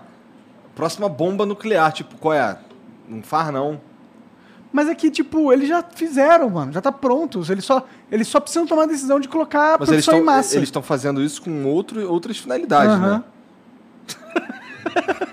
Monarca das teorias da conspiração. cara. É, não, eu, eu, eu acho que aos poucos estamos chegando lá, porque o custo é, econômico também de uma ocupação, obviamente, é grande, mas muitas guerras, é, guerras urbanas, por exemplo, né, você tem uma coisa é você fazer um bombar, eh, bombardear uma, uma região que pode ser via drones, mas hoje em dia eh, o tem também além dessas guerras clássicas muitos confrontos assimétricos, então uma ocupação militar. E aí tem eh, cidadãos locais que resistem a essa ocupação. E aí a inteligência artificial ainda precisa avançar bastante para você basicamente com ter um governo eh, numa ocupação, por exemplo, em que é preciso tomar muitas decisões, mas também engajar a população local. Sim, não Aquilo- chegam ainda ali, né? Aqui, aquilo que o, o- a ocupação militar americana no Afeganistão nunca soube fazer. né? Eles chamam de é, é, vencer é, corações e mentes, é uma, né, da- do, do, do do inglês. É, sempre dizendo que a, o, o sucesso na guerra do Afeganistão não era militar. É, ou seja, para vencer a guerra no Afeganistão não era necessário ter mais capacidade militar. Os americanos já tinham ocupado o país. Era preciso é, que a população local desse apoio ao governo instalado pelos Estados Unidos. E isso é algo que nenhum robô, por enquanto, consegue fazer. Com certeza. né? Bom, os, soldados americanos também não conseguiram. Mas eh, são, acho que ainda áreas em que eh, soldados precisam tomar decisões que vão além do, É, da ocu- batalha. uma ocupação é diferente de uma batalha, né? A ocupação depende de umas decisões estratégicas que são muito mais avançadas que eu É, vejo qualquer. Mas, é, mas hoje, em função também dessa mudança, da mudança climática, as Forças Armadas cada vez mais possuem é, múltiplos objetivos. Então, isso pode ser a, a defesa do território nacional, mas pode ser também ajudar a população quando tem enchente. Isso pode ser é, a proteção é, de uma floresta. Enfim, tem muitas formas né, é, de, de, de, de utilizar as Forças Armadas que, que muitas vezes não tem a ver mais com apenas o, o- a guerra. Conflito bélico. Exatamente. Assim, é. Ah, é legal, né? Porque se eles não tivessem outros meios, né? Tem tanto cara aí desses, né? Que eles têm que Tem, fazer alguma ou coisa. tem, no caso, no caso brasileiro, tem a, a, a segurança interna, né, que é muito controverso também. Mas é, é, você tem, inclusive no México, você tem um combate contra O narcotráfico. é, o narcotráfico e aqui você teve o exército é, no Rio de Janeiro ou missões de paz também, né? É, são soldados brasileiros indo para Haiti e basicamente é, Garantindo a segurança. garantindo a segurança que, como a gente sabe agora, é, também não foi um projeto bem sucedido, porque com a saída das tropas, depois de anos e anos, o país é, colapsou e está numa situação péssima, realmente, muito pior do que antes. O JP Ventura mandou mais uma aqui, ó. Em fevereiro de 92, Yeltsin disse ao Congresso: Nós russos viemos lhe oferecer nossas mãos, viemos lhe oferecer nossas mãos, seu povo, em sinal de amizade, para construir um mundo melhor e sem guerra. Não o plano Marshall, mas sim a doutrina Wolfowitz. Nenhum país deve ser capaz de desafiar. Vladimir Posner. Eu nem entendi direito. Entendi, aqui. porra, foi nada. Nós russos viemos lhe oferecer nossas mãos, seu povo, O cara meteu essa men- a mensagem do nada ali, É, sem nenhuma aqui. explicação. É. Entendi. Tá. Vou para o próximo. O Alexandre ALX diz aqui: Oliver, queria saber sua opinião sobre a derrubada de estátuas ou vandalismo das mesmas, como por exemplo a estátua do Leopoldo II, que foi um desgraçado, no neocolonialismo. Isso pode causar anacronismo na história ou é válido as pessoas não valorizarem esse tipo de patrimônio? Cara, isso é um, um tema super interessante, porque, objetivamente falando, é, o, o Leopoldo era um líder responsável pela morte de milhares e milhares de pessoas, né? Que a Bélgica é, foi um dos, na verdade, todos foram é, terríveis, mas é, a situação é, no que hoje é a República Democrática do Congo é, foi uma das piores, né? Com o governo, é, uma ocupação extremamente violenta que, enfim, dificultou muito a situação eco econômica e a, uma vez que o país se tornou independente, é, que pode se questionar que essa pessoa é vista como, enfim, um grande estadista. É, eu acho que cada país precisa, cada sociedade precisa lidar com isso é, de maneira separada, assim, porque não tem, me parece, um caminho só. Né? É, a Alemanha, por exemplo, não tem nenhuma estátua de Adolf Hitler ou nenhum ministro é, do governo dele, nem em alguns casos até tem de governos anteriores que também não foram democráticos. Então ainda tem é, algumas é, algumas ruas com nome de um Kaiser do século XIX ou Avenida Bismarck, por exemplo. Que Bismarck também não foi um vamos dizer também pode se criticar o que, que aconteceu. Nos Estados Unidos, é, teve vários generais do lado do sul que lutaram para manter a escravidão, que até muito recentemente é, tinham suas eram estátuas espalhadas, eram homenageados, exato. É, eu acho que o mais importante é ter uma discussão sobre, sobre isso, o que fazer, é, é, como a gente lida com o nosso passado de maneira mais transparente é, possível. É, eu entendo é, em, em, algum, que realmente essa decisão de, de, de, de, tirar as estátuas na Bélgica era algo que, sobretudo, gerações mais jovens apoiavam. Mas se um país decide manter essa estátua, mas aí eu acho importante esclarecer que, olha, essa pessoa teve um impacto muito grande, mas é, aqui queremos também assegurar que é, todo mundo saiba é, do lado ruim, vamos dizer, do impacto negativo que essa pessoa teve na história. Em alguns casos, como os Estados Unidos, é, é difícil mesmo para o país porque constrói mitos. Então, o, o primeiro presidente dos Estados Unidos, o George Washington, é, e o Jefferson, por exemplo, eles tinham escravos. Né? O Jefferson tinha escravos. Naquela época já tinha abolicionista. Já tinha gente falando que não, escravidão está errada. É, é, é, a gente precisa respeitar os direitos humanos de todos, todas as pessoas, independentemente é, é da sua cor. coisa. Exato. É, o, o, Washington e Jefferson são os grandes heróis nacionais, né? tem estátua por todo, todo canto. Eles deram o nome de, de, de, Washington capital, é o nome porra. da capital.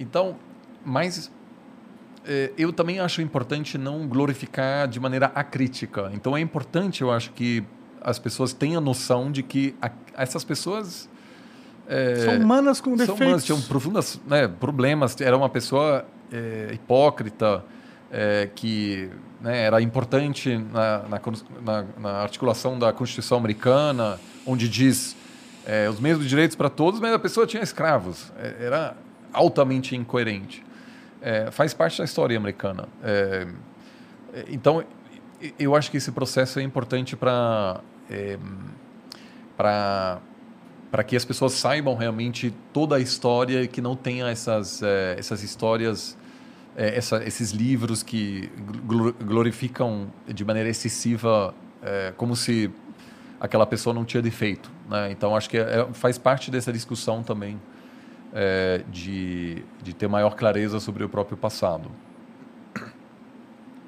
O Knight of Wine mandou aqui, ó. O povo da Ucrânia quer se juntar à União Europeia. Ninguém no leste europeu quer papo com os russos. o Odolomor, talvez, matou entre 8 e 14 milhões de pessoas de fome nas mãos de Stalin. O governo aqui da Estônia mandou armas para lá. Ninguém aqui no leste gosta dos caras, tirando o governo de Belarus.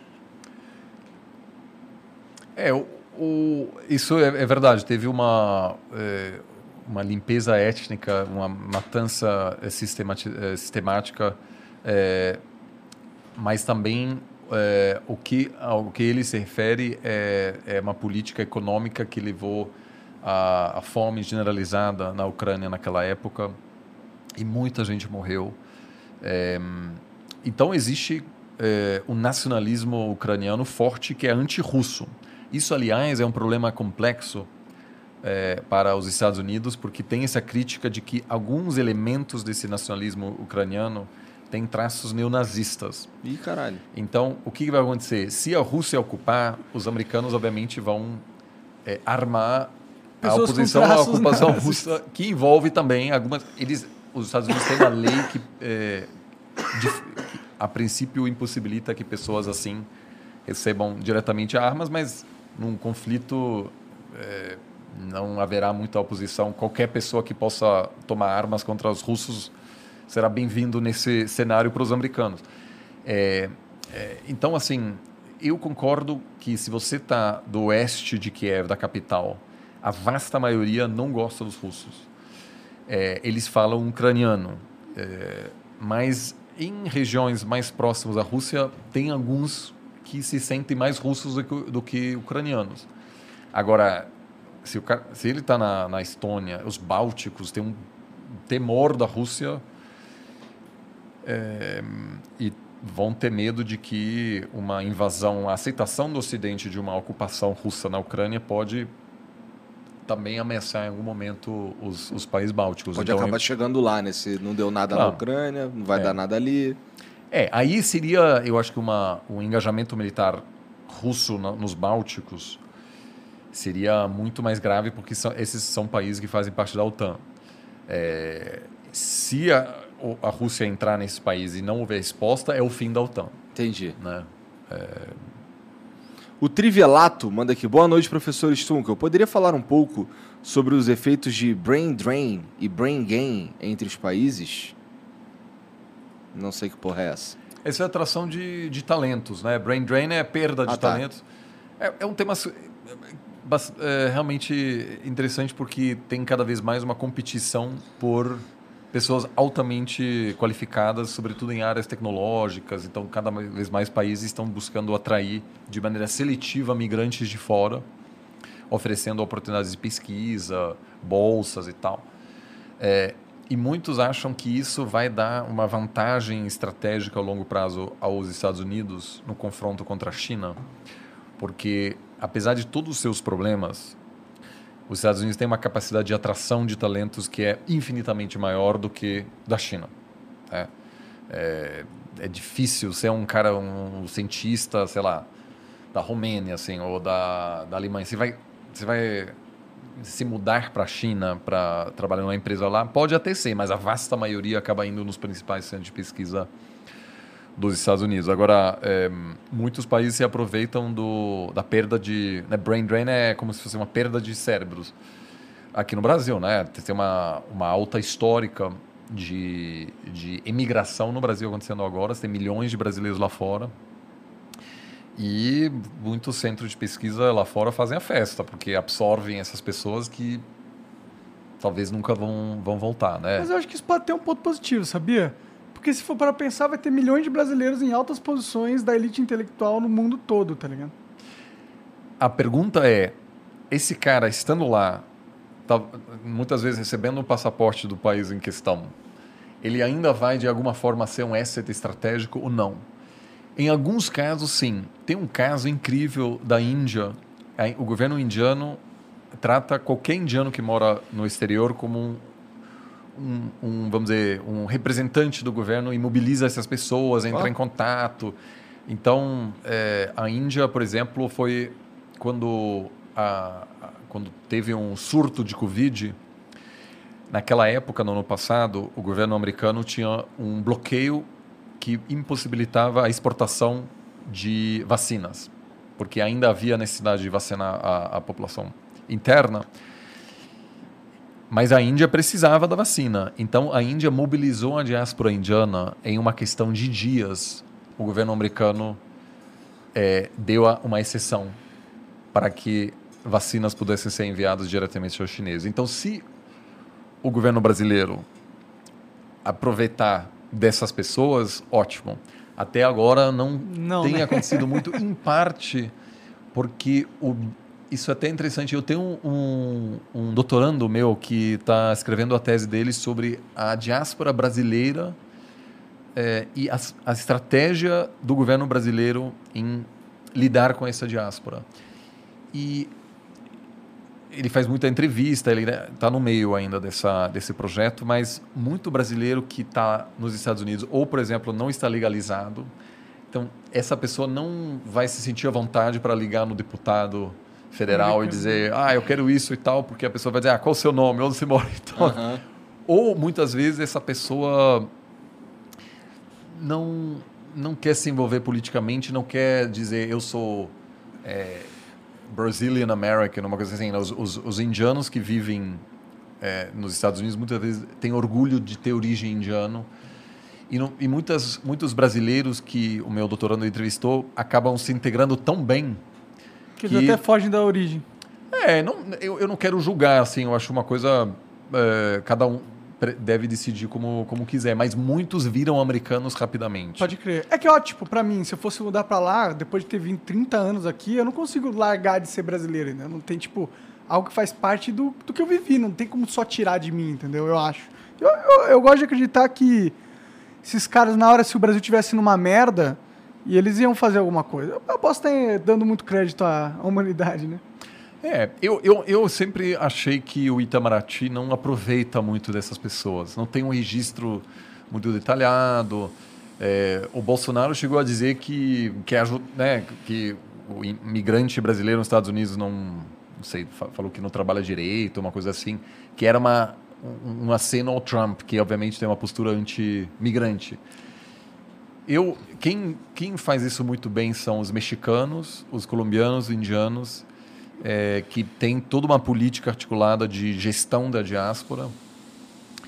É, o Brasil faz isso um pouco no Líbano, né? É, onde, onde às vezes políticos vão lá falar com a, com a, com a diáspora Michel brasileira. Temer fazia uns negócios assim. Isso, tem bastante deputado indo para lá.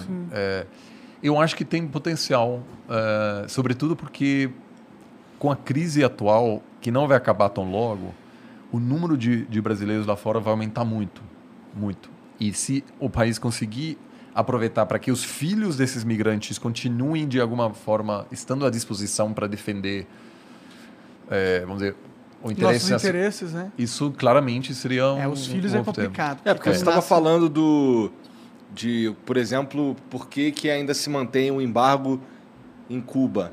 É, e tem, você falou que tem uma influência da, de famílias cubanas lá nos Estados Unidos e tudo mais. Então, assim, é, é- é- é- dá para ter influência de fato, né? Se você tiver. Tá, claro. Sobretudo porque é um país organizado dessa forma, porque é, é, vamos numa, no Brasil isso seria muito mais difícil, assim, é, porque você- a eleição nos Estados Unidos acontece por estados. Então, se tem uma, uma migração concentrada nesse estado, é muito mais fácil a- começar a ter influência política. Do aqui que é mais complicado. Aqui seria mais complicado. É, é, mas tem uma concentração grande de, de brasileiros é, em Massachusetts, tá? É, perto de Boston, Framingham, é incrível. Assim, eu fui uma vez assim, você vai num supermercado, você só ouve português, só ouve português, Ah, assim, é incrível. Tem artista que vai para lá, faz show e é gigante assim. Flórida também é muito grande. Boston também. É, é, assim, todas essas regiões. Eu acho que teria como, como fazer algo mais né, mais Organizado. é, sem dúvida. O Underted manda aqui.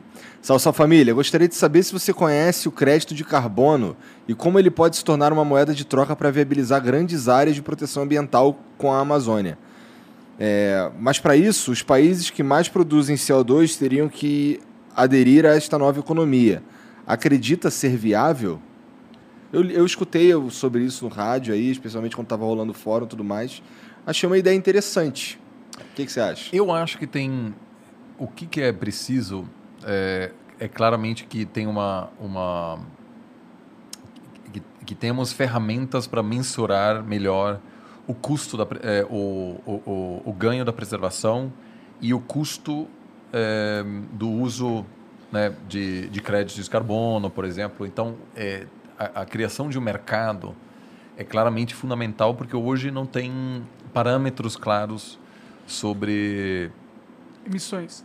As- quais exatamente são metas, qual é o custo, de, de que forma um país pode compensar ajudando um outro na preservação, por, por exemplo, usar eh, energias fósseis. Então, a princípio, eu acho que tem. eh, quanto mais eh, eh, for possível estabelecer essas regras claras, melhor é possível coordenar também as contribuições de cada país. Sim. Entendi.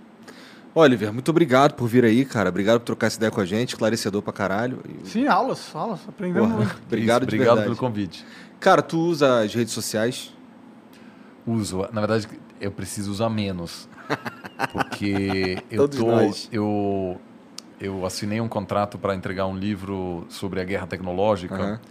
e era para entregar em setembro, mas nem do ano passado, mas retrasado. Eita. E as mídias sociais é, é muito complicado, né? Porque é, você Suga. posta uma coisa e a pessoa responde, você quer responder, não sei o quê. Então, eu até na minha agenda, eu tenho todos os dias um, Um tempo pra aviso assim. Sa Ah, sair tá, das um mídias pra sociais, sair. sair do Twitter, sair do Instagram e tal. Não funciona e por isso o livro ainda está em produção. Eu preciso muito entregá-lo no ano que vem. É, é, mas sim, eu estou acima de tudo no Twitter e no, no Instagram. E sim. como é que é lá o teu arroba? É tudo. É, é meu, meu nome. É que não, dá, não tem outro cara no Brasil com esse nome, né? É, não tem. Acho que não tem. Nunca, nunca vi, pelo menos, né? É, mas é Oliver Stunkel tudo, tudo junto. Tá. É, de qualquer forma, tá aqui na descrição, gente. Mais uma vez, muito obrigado, Oliver, de verdade. E você que assistiu aí, obrigado pela moral também. Espero que você tenha curtido. Não esquece de se inscrever. Segue a gente nas redes sociais aí, dá o like. E a gente se vê segunda-feira. Domingo tem Cariocão no Flow Esporte Clube, hein? Não perde. Botafogo Bangu. Sou Bangu desde criancinha. É isso. Um beijo. Tchau. Offer deadline on Oak Street, aisle 3. Welcome to the housing market. I'm with Redfin and I'm here to help. I need to sell my house. Great. Redfin charges a 1% listing fee when you buy and sell with us, which is more than half off the usual fee and saves you an average of $8,400. Oh, wow, is that all? Uh, yep. I'm kidding. You had me at 1%. Want to win? Sell with Redfin. It's real estate done right. Bidding war at the offers counter in five minutes. Average savings is Redfin refund plus 1 listing fee. Subject to minimums. Not available in all areas. Learn more at redfin.com.